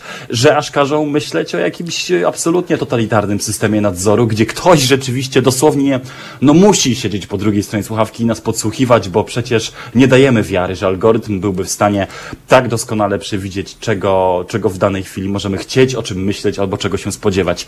No więc jeżeli algorytm jest w stanie odgadnąć o którego dnia tygodnia na przykład jesteśmy najbardziej skłonni kupić sobie nowe buty albo em, oszacować, kiedy będą kończyły nam się w e, naszej łazience artykuły higieniczne i zasugerować nam reklamę nowej pasty do zębów czy tamponów dokładnie tego dnia, kiedy powinniśmy je kupić, to tym bardziej nie będzie miał problemu, żeby z naszych lektur, naszych kliknięć na YouTubie czy tego, co followujemy w social mediach, odgadnąć, jakiego rodzaju informacje, jakiego rodzaju propaganda e, trafi do naszej podświadomości najlepiej. Brzmi to przerażająco, ale niestety tego rodzaju informacyjną broń e, mają już dziś wszystkie reżimy na świecie, a e, w związku z tym, czy właśnie z powodu tego, od czego zaczęliśmy naszą rozmowę, od tego jak tanieją mocy obliczeniowe i od tego jak tanieje w ogóle e, cyberwojna, e, niestety będzie nam uwolnić się od tego rodzaju wpływów trudniej. Pewnym sensie to brzmi również fantastycznie, dlatego że y, w związku na przykład y, jedna ze stron mówi, kochanie, musimy kupić samochód, a druga odpowiada, kochanie, algorytm pokazuje mi, że jeszcze nie dojrzałem do podjęcia tej decyzji, musisz poczekać. Algorytm byłby w stanie naprawdę, y, jeżeli korzystamy z social mediów intensywnie, a niestety chyba prawie wszyscy z nas korzystają z nich intensywnie, byłby w stanie nas skłonić do tej decyzji w sposób dużo bardziej e, wyrafinowany i uporczywy, nawet niż nasz partner czy partnerka. Tak, na przykład podsuwając y, artykuł y, y, trzy rzeczy, którą doprowadzisz ją do szału, tak? Odmowa zakupów i tak dalej. Rozmawialiśmy o armii ludzkich troli, a czy jak bardzo są zaawansowane prace nad sztuczną inteligencją i, i, i botami, które odwalają całą brudną robotę za, za człowieka? No właśnie, e, ja bym pozwolił sobie odwrócić to pytanie, bo my często rozmawiając o wpływie propagandy na wybory i o roli dezinformacji cyfrowej w naszym życiu publicznym, e, przeceniamy trochę sztuczną inteligencję, nie doceniając tego, jak olbrzymią, nieświadomą rolę w propagowaniu dezinformacji e, mamy my sami. Badanie uczonych z Harvardu sprzed już prawie trzech lat pokazało, że tak naprawdę najskuteczniejszymi rozsadnikami propagandy, mimo iż mogą powielać ją boty, jesteśmy właśnie my sami. To znaczy to taki kontakt z żywym człowiekiem, który się jakąś propagandową, fałszywą informacją bardzo przejmie i dlatego tym bardziej zacznie ją upowszechniać, bo się nią przejął, bo się nią oburzył, bo się nią zirytował albo zaciekawił, jest takim jackpotem, takim trafieniem w dziesiątkę tych, którzy propagandę chcą rozsiewać, bo to koniec końców jej obecność w naszym codziennym życiu, a nie obecność w tych takich pustych sieciach troli jest tutaj ostatecznym e, tej propagandy celem i, i uzyskiem, który ci, którzy ją wymyślają, chcą e, mieć. My niestety, mimo że każdy z nas myśli sobie jako o osobie odpornej na propagandę, nie dającym się jej ponieść i, i, i, i poinformowanym i bezpiecznym, niestety e, robimy dla tej e, propagandy najwięcej. I to nie ze złej woli i niekoniecznie dlatego, że, że, że mamy taką ambicję, tylko właśnie dlatego, że sama konstrukcja e, sieci społecznościowych, które opierają się na mechanizmach e, wykorzystywania naszych emocji, naszego oburzenia właśnie także, naszej wściekłości, e, naszej niewiary i nawet także naszego sceptycyzmu. Ostatecznie wykorzystują wszystkie te emocje, by e, kolejne treści infekowały tą społecznościową siatkę, gdy my w nie klikniemy, nawet ze złością i nawet z przekonaniem, że cóż to jest za, za nieprawdziwa e, bzdura. Takie oburzone kliknięcia, to już tylko dodam jako ciekawostkę, e, są e, dla propagandy być może nawet lepsze niż naiwne. Co więcej, no, jeżeli kontynuujemy wątek też, też naszych wpływów, ja dla celów researchu zarejestrowałem się, zapisałem się do kilku takich radykalnie lewicowych grupek amerykańskich wyborców w zimą tego roku i niestety pozostaje się znaczy, można się przekonać, że e, Rosjanie mogą mieć niewiele do roboty, biorąc pod uwagę to, jak takie zamknięte sieci, gdzie ludzie sami siebie nawzajem utwierdzają w przekonaniu o własnej racji e, i, i, i żyrują swoje poglądy, e, pozwalają się, doprowadzą do, do radykalizacji i tworzą takie środowisko informacyjne, w którym weryfikacja nieprawdziwej informacji jest tym trudniejsza. A to, że ludzie sami e, z własnej nieprzymuszonej woli w takich grupach chcą się zamykać i chcą utwierdzać siebie, że moja racja jest najmojsza i my tutaj w tym ciasnym gronie wiemy najlepiej jak jest. Niestety e, do eliminacji z naszego życia publicznego dużo trudniejsze niż wyłapanie jednego zaraźliwego algorytmu, jednej szkodliwej siatki troli, czy nawet jednej e, pałającej do nas nienawistnymi e, intencjami za zagranicznej agencji wywiadowczej. Bardzo gorąco dziękuję za rozmowę. Redaktor Jakub Dymek o botach, trollach i tym wszystkim, co dzieje się w sieci. Dziękuję najmocniej. Uważajcie na siebie.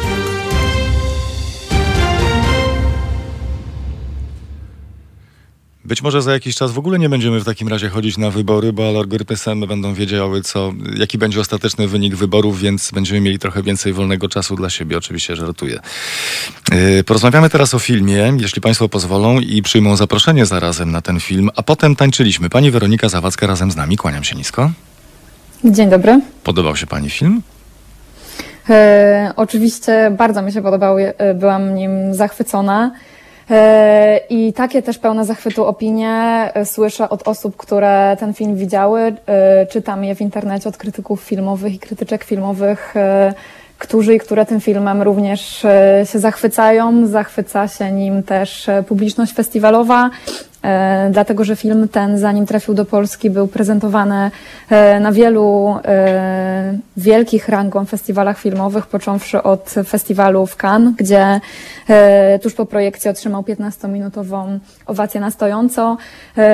Tej jesieni nasze polskie festiwale filmowe mm, pokazywały go publiczności, pokazywał go festiwal Kino w Trampkach, to jest taki festiwal dla młodzieży, pokazywała go Off Camera, E, otwierał się projekcją tego filmu festiwal LGBT Film Festival i za każdym razem e, na tych festiwalach e, po, po tym filmie było słychać naprawdę niesamowite, pełne zachwytu opinie. A co takiego jest niezwykłego w tej historii, że akurat miałbym pójść i obejrzeć ten film? E, Przede wszystkim to jest historia, która zawiera w sobie miłość e, rozgrywającą się na sali tanecznej. E, Jeśli choć trochę interesujemy się filmem, chociaż tak naprawdę nawet nie musimy się nim za bardzo interesować, wiemy, że e, filmy, które e, zawierają w sobie wątek tańca, są w jakiś sposób bardzo chętnie oglądane, bardzo doceniane, począwszy od takich filmów znanych pewnie wszystkim jak Dirty Dancing czy Flashdance, do, do Billiego Eliota czy Step Up. To są bardzo fajne, wdzięczne, piękne filmy, publiczność chce je oglądać. Ten film, a potem tańczyliśmy, e, dodatkowo zawiera w sobie wątek gruziński, który e, w kinie dostępnym nam na co dzień raczej poruszany jest rzadko, raczej to jest temat mało popularny, a e, Gruzja jest niesamowita, pełna kolorów, pełna e, jakichś takich tajemnic, które chcemy poznać, począwszy od ich muzyki, od e, m, przechodząc po ich dania, to co mogą nam zainteresować. Fabuła tego filmu opowiada o e, młodym tancerzu Merabie, który e, kocha taniec, od najmłodszych lat trenuje w gruzińskim balecie narodowym. E, I jego największym marzeniem jest dostanie się do składu głównego tegoż baletu, dzięki czemu będzie mógł razem z tym baletem wyruszyć w międzynarodowe tournée. Okazuje się, że pojawia się dla niego szansa dołączenia do tego, do tego głównego składu, ponieważ jeden z, z tancerzy zostaje zastąpiony. E, Rozpoczyna się rekrutacja na jego miejsce i w tym samym czasie do zespołu, w którym e, nasz główny bohater Merab trenuje, dołącza e, nowy członek, charyzmatyczny, utalentowany Irakli, który dla Meraba staje się e, największym rywalem Okazuje się, że, e, że staje się nie tylko rywalem, ale również e, obiektem miłosnych westchnień Meraba, e, a w końcu jego przyjacielem na tanecznej sali. Rozumiem, że nie zdradziła Pani wszystkich sekretów tego, te, te, te, tego filmu. Oczywiście nie, to jest dopiero zapowiedź. To, co się wydarzy, e, to, co się wydarza między bohaterami, między tymi młodymi ludźmi, to w jaki sposób prezentowane są ich emocje, e, ich zmagania taneczne, w jaki sposób prezentowana jest kultura gruzińska e, w tym filmie, to jest wszystko to, co powinno się zobaczyć na własne oczy, ponieważ film jest naprawdę piękny, naprawdę świeży, autentyczny. Też główne role tych młodych bohaterów odgrywających e, rolę tancerzy w tym filmie są niesamowite, bardzo wrażliwe, e, bardzo świeże i bardzo, bardzo autentyczne. My się bardzo cieszymy jako Halo Radio, że jesteśmy patronem medialnym tego, tego filmu, ale też zwróciłem uwagę na to, że produk- ten film został wyprodukowany przez Francję, Gruzję i Szwecję. Zaskoczyło mnie to, że ten film został tak dobrze przyjęty w Gruzji, która wydaje mi się, że jednak jest y, krajem, powiedzmy, ludzi o mocno konserwatywnych poglądach. Tak, ta recepcja filmu w Gruzji była bardzo ciekawa, ponieważ e, gdy ekipa filmowa, zacznijmy od w ogóle realizacji samego filmu, gdy ekipa filmowa e, przyleciała ze Szwecji do Gruzji, ze Szwecji, ponieważ, tak jak Pan wspomniał, te, te koprodukcje międzynarodowe, em, reżyserem jest Slivan Akin, który jest Szwedem gruzińskiego pochodzenia. E, I on z tej swojej miłości do Gruzji, e, z, tej, z tego pragnienia pokazania tej kultury postanowił e, nakręcić film, który dzieje się w Gruzji, którego fabuła skupia się bezpośrednio e, na tej właśnie kulturze. Kiedy ekipa filmowa do tej Gruzji przyjechała, żeby film zacząć realizować, napotkała na swojej drodze bardzo, bardzo dużo przeszkód. Począwszy od tego, że dyrektorka Narodowego Baletu w Gruzji, kiedy dowiedziała się o tym, że taki film ma powstawać, że taka ma być jego tematyka, e, odmówiła swojej pomocy. E, co więcej, skontaktowała się ze wszystkimi e, trenerami, tancerzami tego, tego baletu, grożąc im, że uczestnictwo w produkcji filmowej czy jako aktorzy, czy jako aktorzy drugoplanowi może się dla nich skończyć tym, że więcej już na gruzińskiej scenie nie zatańczą. E, utrudniane były, e, było kręcenie tego filmu w różnych gruzińskich lokalizacjach związanych z baletem. E, obsada musiała mieć swoją prywatną ochronę, dlatego że otrzymywała listowne pogróżki. Realizacja tego filmu była utrudniona, ponieważ gruzińskie społeczeństwo jest bardzo konserwatywne. E, jest raczej prawicowe, w zasadzie można powiedzieć, że podobne do tej skrajnie prawicowej, konserwatywnej polskiej strony naszego społeczeństwa, które grozi nam jakąś ideologią LGBT, mającą mieć jakiś zgubny wpływ na naszą kulturę. Podobnie jest w Gruzji i, i kiedy ten film miał mieć w Gruzji swoją premierę, w zeszłym roku konserwatyw, skrajnie konserwatywne i, i prawicowe e, ugrupowania zorganizowały wielotysięczne protesty, żeby, e, żeby te premiery utrudnić, uniemożliwić, żeby one nie mogły się, e, się odbyć. Jednak mm, kontrowersja wokół tego filmu była tak duża i też ten rozdźwięk kulturowy, który w Gruzji jest ogromny, można nadal przyrównywać go do tego, do tego rozdźwięku, który my tutaj mamy w Polsce. E, sprawił, że w, w zasadzie pierwsze minuty, w których kina ogłosiły sprzedaż biletów na pokazy premierowe, te bilety zostały wyprzedane. To było 5 tysięcy biletów na premierę filmu, które, e, które w takich warunkach, w takiej nagonce zostały wyprzedane, ponieważ ludzie ten film chcieli zobaczyć. Dlatego, że e, ten film przede wszystkim pokazuje miłość do Gruzji, do tej tradycyjnej Gruzji. Oczywiście wskazuje na, na tę problematykę społeczeństwa, które jest ksenofobiczne, które jest homofobiczne, które wypiera inność, które stara się gdzieś w jakiś sposób e, podtrzymywać te tradycje, wzorce tego, e, kim jest mężczyzna w tańcu, e, ale jednocześnie jest to też społeczeństwo, w którym coraz więcej młodych ludzi, mając obraz tego, jak, jak wygląda życie na Zachodzie, chce tolerancji, chce większej przestrzeni dla siebie, większej przestrzeni dla swojej ekspresji i tacy, tacy ludzie zdecydowanie byli tym filmem bardzo zainteresowani, chcieli go obejrzeć, bo jest to niesamowicie porywający, fajny, świeży,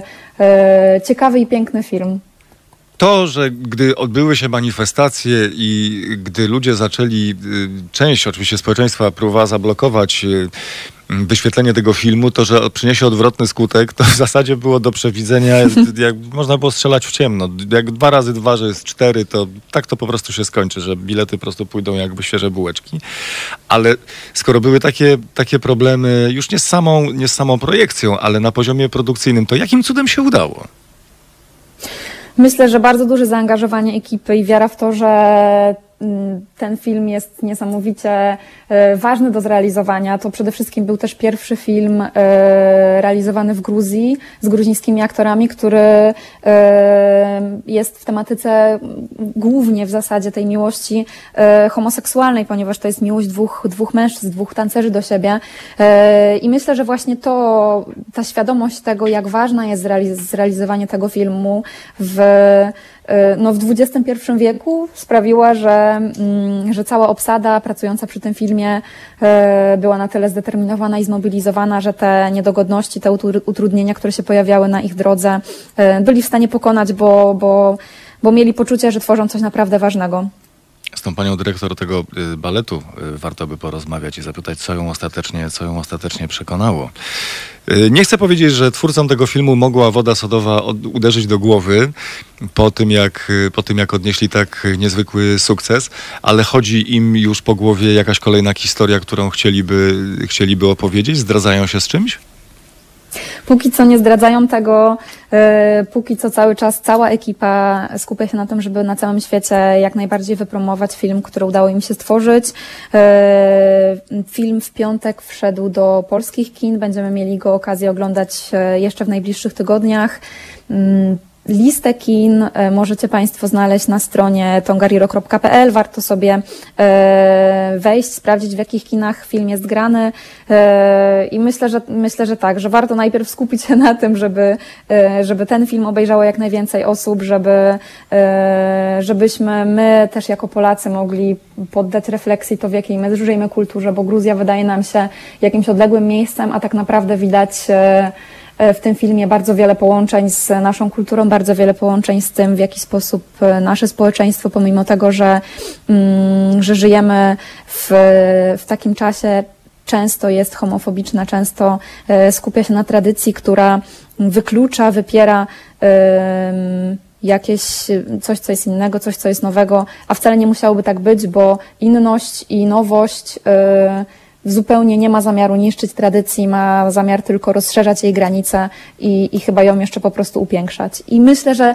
e, na tym też mocno skupia się Lewan Akin w swoim filmie, na tym, żeby, e, żeby pokazać nam tę Gruzję, która jest niesamowita, która jest piękna, e, z tymi ludowymi tańcami, strojami, z polifonicznym śpiewem, z niesamowitymi pejzażami, z niesamowitymi ujęciami gruzińskich dań, które w tym filmie są pięknie, skrupulatnie pokazane i przedstawić nam to, że, że, że ci młodzi ludzie, ci młodzi tancerze yy, chcą poszerzać granice tej tradycji, chcą w niej być, chcą w niej uczestniczyć, bo Mm, bo jest ona dla nich niezwykle wartościowa, ale też chcą, żeby, e, żeby ta tradycja ich nie ograniczała, żeby mogli się, się w niej wyrazić, wyrazić się w tańcu.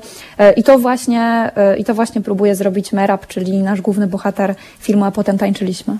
Bardzo gorąco dziękuję za rozmowę. Jedna godzina i 53 minuty, warte każdej, każdej sekundy. Jesteśmy patronem medialnym, my jako Halo Radio i bardzo z tego powodu jesteśmy dumni i chętnie się chwalimy. Pani Weronika Zawadzka dzisiaj razem z nami. Dziękuję za spotkanie spotkanie. Dziękuję za rozmowę. Bardzo dziękuję. Słuchajcie powtórki programu.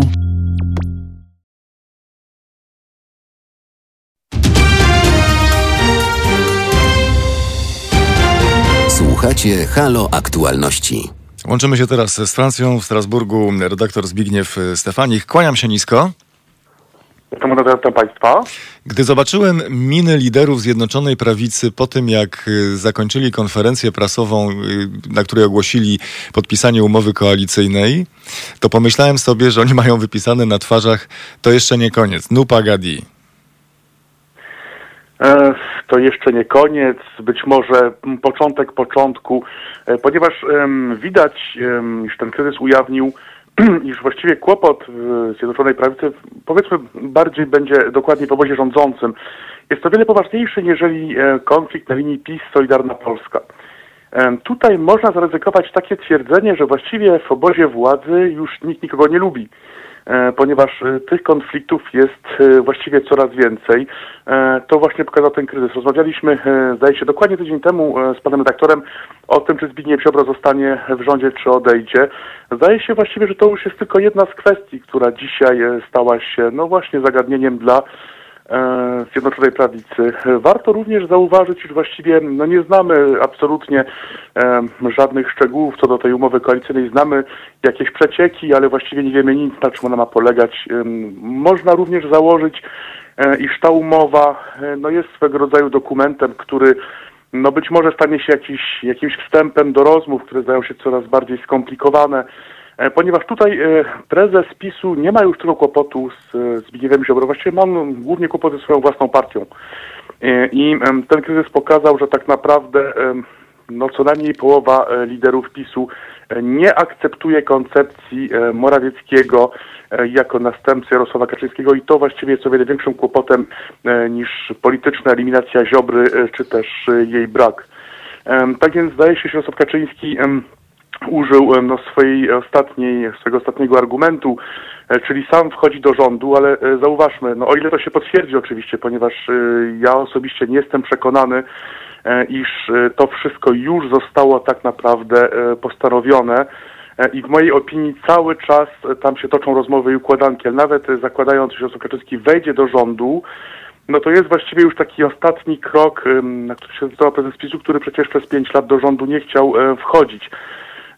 Tak więc no, pytanie, mm, jaka przyszłość przed tym obozem politycznym i czy w ogóle jakaś przyszłość przed tym obozem istnieje i właściwie ta sytuacja ujawnia e, jedną rzecz, o której właściwie mówiono zbyt mało w mojej opinii w ostatnim czasie, a mianowicie ujawnia to, iż Zjednoczona Prawica, tak zwana Zjednoczona Prawica nie jest monolitem. To jest skomplikowana układanka, która właściwie składa się z różnych środowisk politycznych, e, z różnych grup, jak również z różnych interesów, o czym też e, warto wspomnieć. Mm, to wszystko e, okazuje się być bardzo skomplikowane.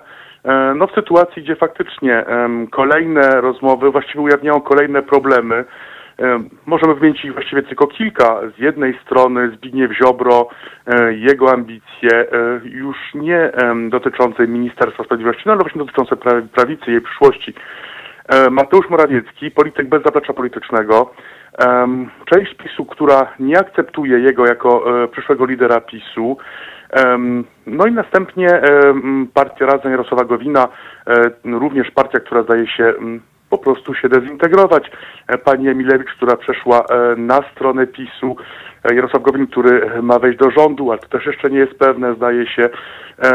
No właśnie, i Jarosław Kaczyński, czyli prezes, który właściwie traci panowanie, traci swój polityczny czar, tak można powiedzieć, e, traci swoją moc władczą, ponieważ nie jest w stanie właściwie narzucić swojej koncepcji. Z pewnością byłoby dużo prościej prezesu PiSu e, tą całą sprawę przeciąć, czyli wyeliminować Ziobry, przejąć kontrolę nad PiSem, ogłosić na konwencji PiSu, która przecież odbędzie się za kilka tygodni, iż Mateusz Morawiecki e, będzie wyższym zastępcą i właściwie kontynuować mm, te rządy albo zrobić wybory, ale okazuje się, że właściwie prezes PiSu sam już nie panuje nad swoją partią, która no coraz bardziej zdaje się być e, partią skłóconą, e, podzieloną e, na tle różnych kwestii politycznych, e, kwestii z pewnością, e, no powiedzmy sobie finansowych.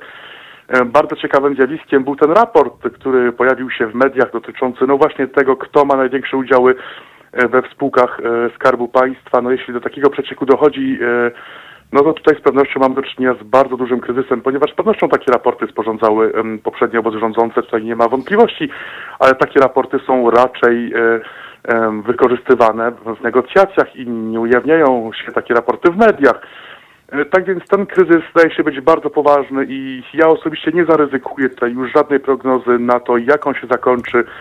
Z pewnością nawet jeśli miałoby dojść e, w końcu do jakiejś umowy, do jakiejś koalicji, jeśli miałoby dojść do jakiejś konstrukcji rządu, e, to nie zmienia to faktu, iż zdaje się, iż ten okręt ma coraz więcej przecieków i łatanie tych przecieków może stać się po prostu niemożliwe w perspektywie długo, długoterminowej. Ale lubimy prognozy różnego rodzaju, nawet jeżeli nie zawsze się sprawdzają, dlatego że to trzeba mieć jakiś plan w głowie ułożony. Mówię o obozie rządzącym, taki w miarę sensowny, żeby to miało ręce i nogi, żeby te prognozy też miały większą y, mm, sprawdzalność. Ale składając kilka elementów y, takich, no powiedzmy, kluczowych dla tej całej układanki, to tak. Solidarna Polska, ponoć, tak mówią, mają zagwarantowane już te miejsca, które mieli w poprzednich wyborach i będą mieli dokładnie te same miejsca w kolejnych wyborach i mają, mają na to papier. Być może mm, w sytuacji, w której y, pozycja premiera Morawieckiego jest słaba, zresztą od początku chyba premier Morawiecki nie był, nie był postacią obdarzoną wyjątkową charyzmą, więc można byłoby mm, podejrzewać, że to wcześniej czy później skończy się właśnie w ten sposób, że cały ten kapitał, który został zainwestowany w premiera Morawieckiego, to teraz wsiąka jak krew w piach. To może za chwilę Zbigniew Ziobro, który wychodzi nie tylko tak samo silny jak mm, przed konfliktem, ale być może nawet silniejszy również ze względu na mm, takie zwycięstwo prestiżowe, po raz kolejny mm, zaryzykuje postawienie pytania, to może jednak Solidarna Polska wejdzie do PiS i wtedy najzwyczajniej w świecie zje Morawieckiego i sam zostanie liderem mm, całej dużej formacji, y, która nazywa się Prawo i Sprawiedliwość. Właściwie cała e, analiza tej sytuacji, moja i pana, sprowadza się do jednego pytania. E, Na ile Jarosław Kaczyński jest w stanie, albo na ile nie jest już w stanie zapanować nad własnym obozem politycznym? E, Jeśli jest tak, iż faktycznie Jarosław Kaczyński jest w stanie zapanować nad tym obozem politycznym, jeśli jest w stanie narzucić po prostu swoją wolę, e, z jednej strony, e, no najpierw swojej własnej partii, swojemu ugrupowaniu, a następnie koalicjantom, to wówczas możemy założyć, iż ten statek, który jak mówiliśmy przecieka coraz bardziej i jest łatany, jeszcze jakiś czas popłynie. E, Ale jeśli jest tak, że Jarosław Kaczyński już nie jest w stanie narzucać swoich koncepcji, e, powiedzmy wprost swoim podwładnym, ponieważ to środowisko jest tak naprawdę podwładne. Jarosławowi Kaczyńskiemu, przynajmniej tak, tak było dotychczas, no to wówczas możemy e, spodziewać się e, no, wojny totalnej, czyli różnych środowisk, które po prostu e, zaczną wysuwać kolejne żądania, kolejne roszczenia. Ja osobiście uważam, o tym rozmawialiśmy mm, swego czasu z panem redaktorem Zimnikiem, którego pozdrawiam bardzo serdecznie, jeśli, pan- jeśli pan pozwoli, Ja też. że właściwie ten, em, ten problem rozpoczął się tak naprawdę w maju tego roku, kiedy Jarosław Kaczyński, no być może po raz pierwszy w swojej karierze politycznej, musiał ustąpić em, w swoim obozie politycznym, a ustąpił on tak naprawdę działaniom i żądaniom Jarosława Gowina. Chodziło tutaj o mm, przesunięcie daty wyborów prezydenckich. I mm, tamto wydarzenie, już czas mówiłem o tym, spowodowało, iż raptem stało się jasne, że prezes PiSu nie jest wszechmogący i że są sytuacje, w których prezes PiSu po prostu musi się cofnąć, musi zaakceptować, że tak naprawdę nie on kreuje wydarzenia, ale wydarzenia tak naprawdę kreują jego, mm, jego działania. I właściwie zdaje się, iż właściwie tutaj e, można opatrzyć się początku tego kryzysu. Raptem okazało się, że prezes PiSu musiał się cofnąć. No i właśnie e, wybory prezydenckie, Andrzej za te wybory wygrał. E, no i raptem okazało się, że już nie Jarosław Gowin, ale właśnie drugi koalicjant e, ma e, roszczenia, czyli Zbigniew Ziobro.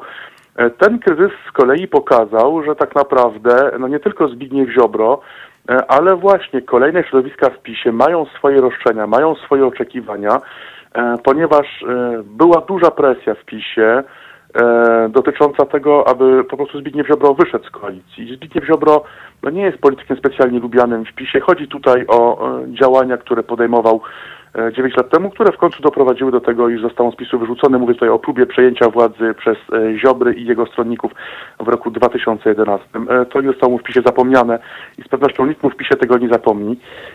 Tak więc tutaj z pewnością była presja na prezesie, aby e, Zbigniewa Ziobry po prostu zwyczajnie wyeliminować e, z tego obozu.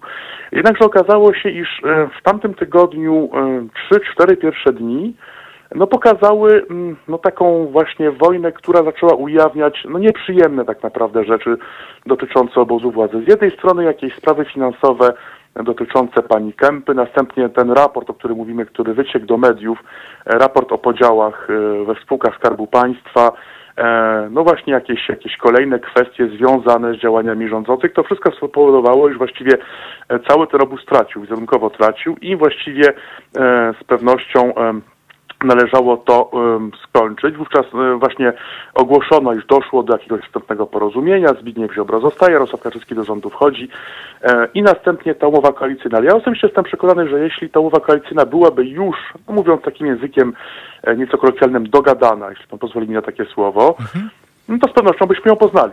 Dlaczego by jej nie przedstawiać, skoro ona by już była uzgodniona z pewnością e, wówczas liderzy e, tego obozu wyszliby, wspólnie powiedzieliby, ok, mamy umowę koalicyjną, mamy rząd, mamy plan, e, zaczynamy tą ofensywę zimowo-jesienno-zimową, czy jesi- jesienno-zimowo-wiosenną, wracamy do pracy, tak? A tutaj się okazało, że nie.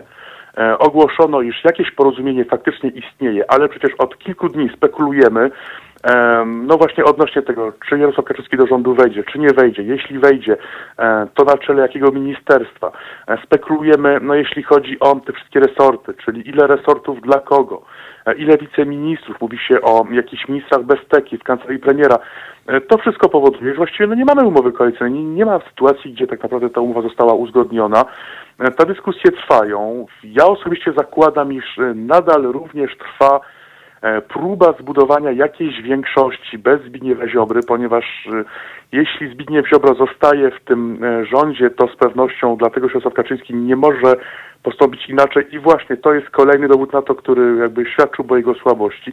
Natomiast ja bym tutaj nie mówił o zwycięstwie Ziobry, że Ziobro właściwie zwyciężył. E, Pytanie, czy Ziobro nie wygrałby więcej no, w sytuacji, gdzie zostałby z tego rządu wyrzucony, ponieważ stworzyłoby to pewną legendę. Ja postawię również pewną hipotezę, o której e, słyszałem od swoich źródeł. E, nie gwarantuję e, tutaj stuprocentowej wiarygodności, jednakże wiem, że taka hipoteza jest brana pod uwagę. Otóż i ja stawiam hipotezę i tezę, że to tak naprawdę opozycja uratowała Ziobrę, ponieważ no, ten wniosek o nie, m, wotum nieufności w sytuacji, gdzie faktycznie PiS próbował e, Ziobrę wyeliminować politycznie, e, było tak naprawdę tak jak wsparcie dla Ziobry, ponieważ no, trudno wyobrazić sobie, aby właśnie PiS w tym momencie zagłosował, czy też po prostu wyrzucił Ziobrę, nawet przed takim głosowaniem w sytuacji, gdzie faktycznie opozycja domagała się tego e, wyrzucenia e, z rządu. Tak więc tutaj opozycja z pewnością wyświadczyła e, Ziobrze dużą przysługę. Z pewnością nie był to przypadek. E, Ziobro jest bardzo dobrym przeciwnikiem, adwersarzem ideologicznym, politycznym dla opozycji. Z pewnością opozycja chciałaby go widzieć nadal w rządzie. Ale pytanie, e, czy nie dałoby się tego odwrócić? To znaczy, ja sobie potrafię wyobrazić taką sytuację, panie redaktorze, szanowni państwo, taką hipotezę, iż trwa głosowanie e, nad wotum nieufności dla Zbigniewa Ziobry po bardzo długiej, burzliwej dyskusji rządzącego bronią, opozycja go atakuje. Raptem okazuje się, e, że głosowanie e, się rozpoczyna, ktoś na nie nie zdążył, ktoś na nie nie zdąży Tak. i raptem okazuje się, że jest odwołany jednym czy dwoma głosami e, opozycji. Wówczas każdy tak naprawdę wygrywa. Opozycja ma swoje zwycięstwo, a Zbigniew Ziobro i PiS mają swoją legendę. Oto układ odwołał ministra walczącego z przestępczością.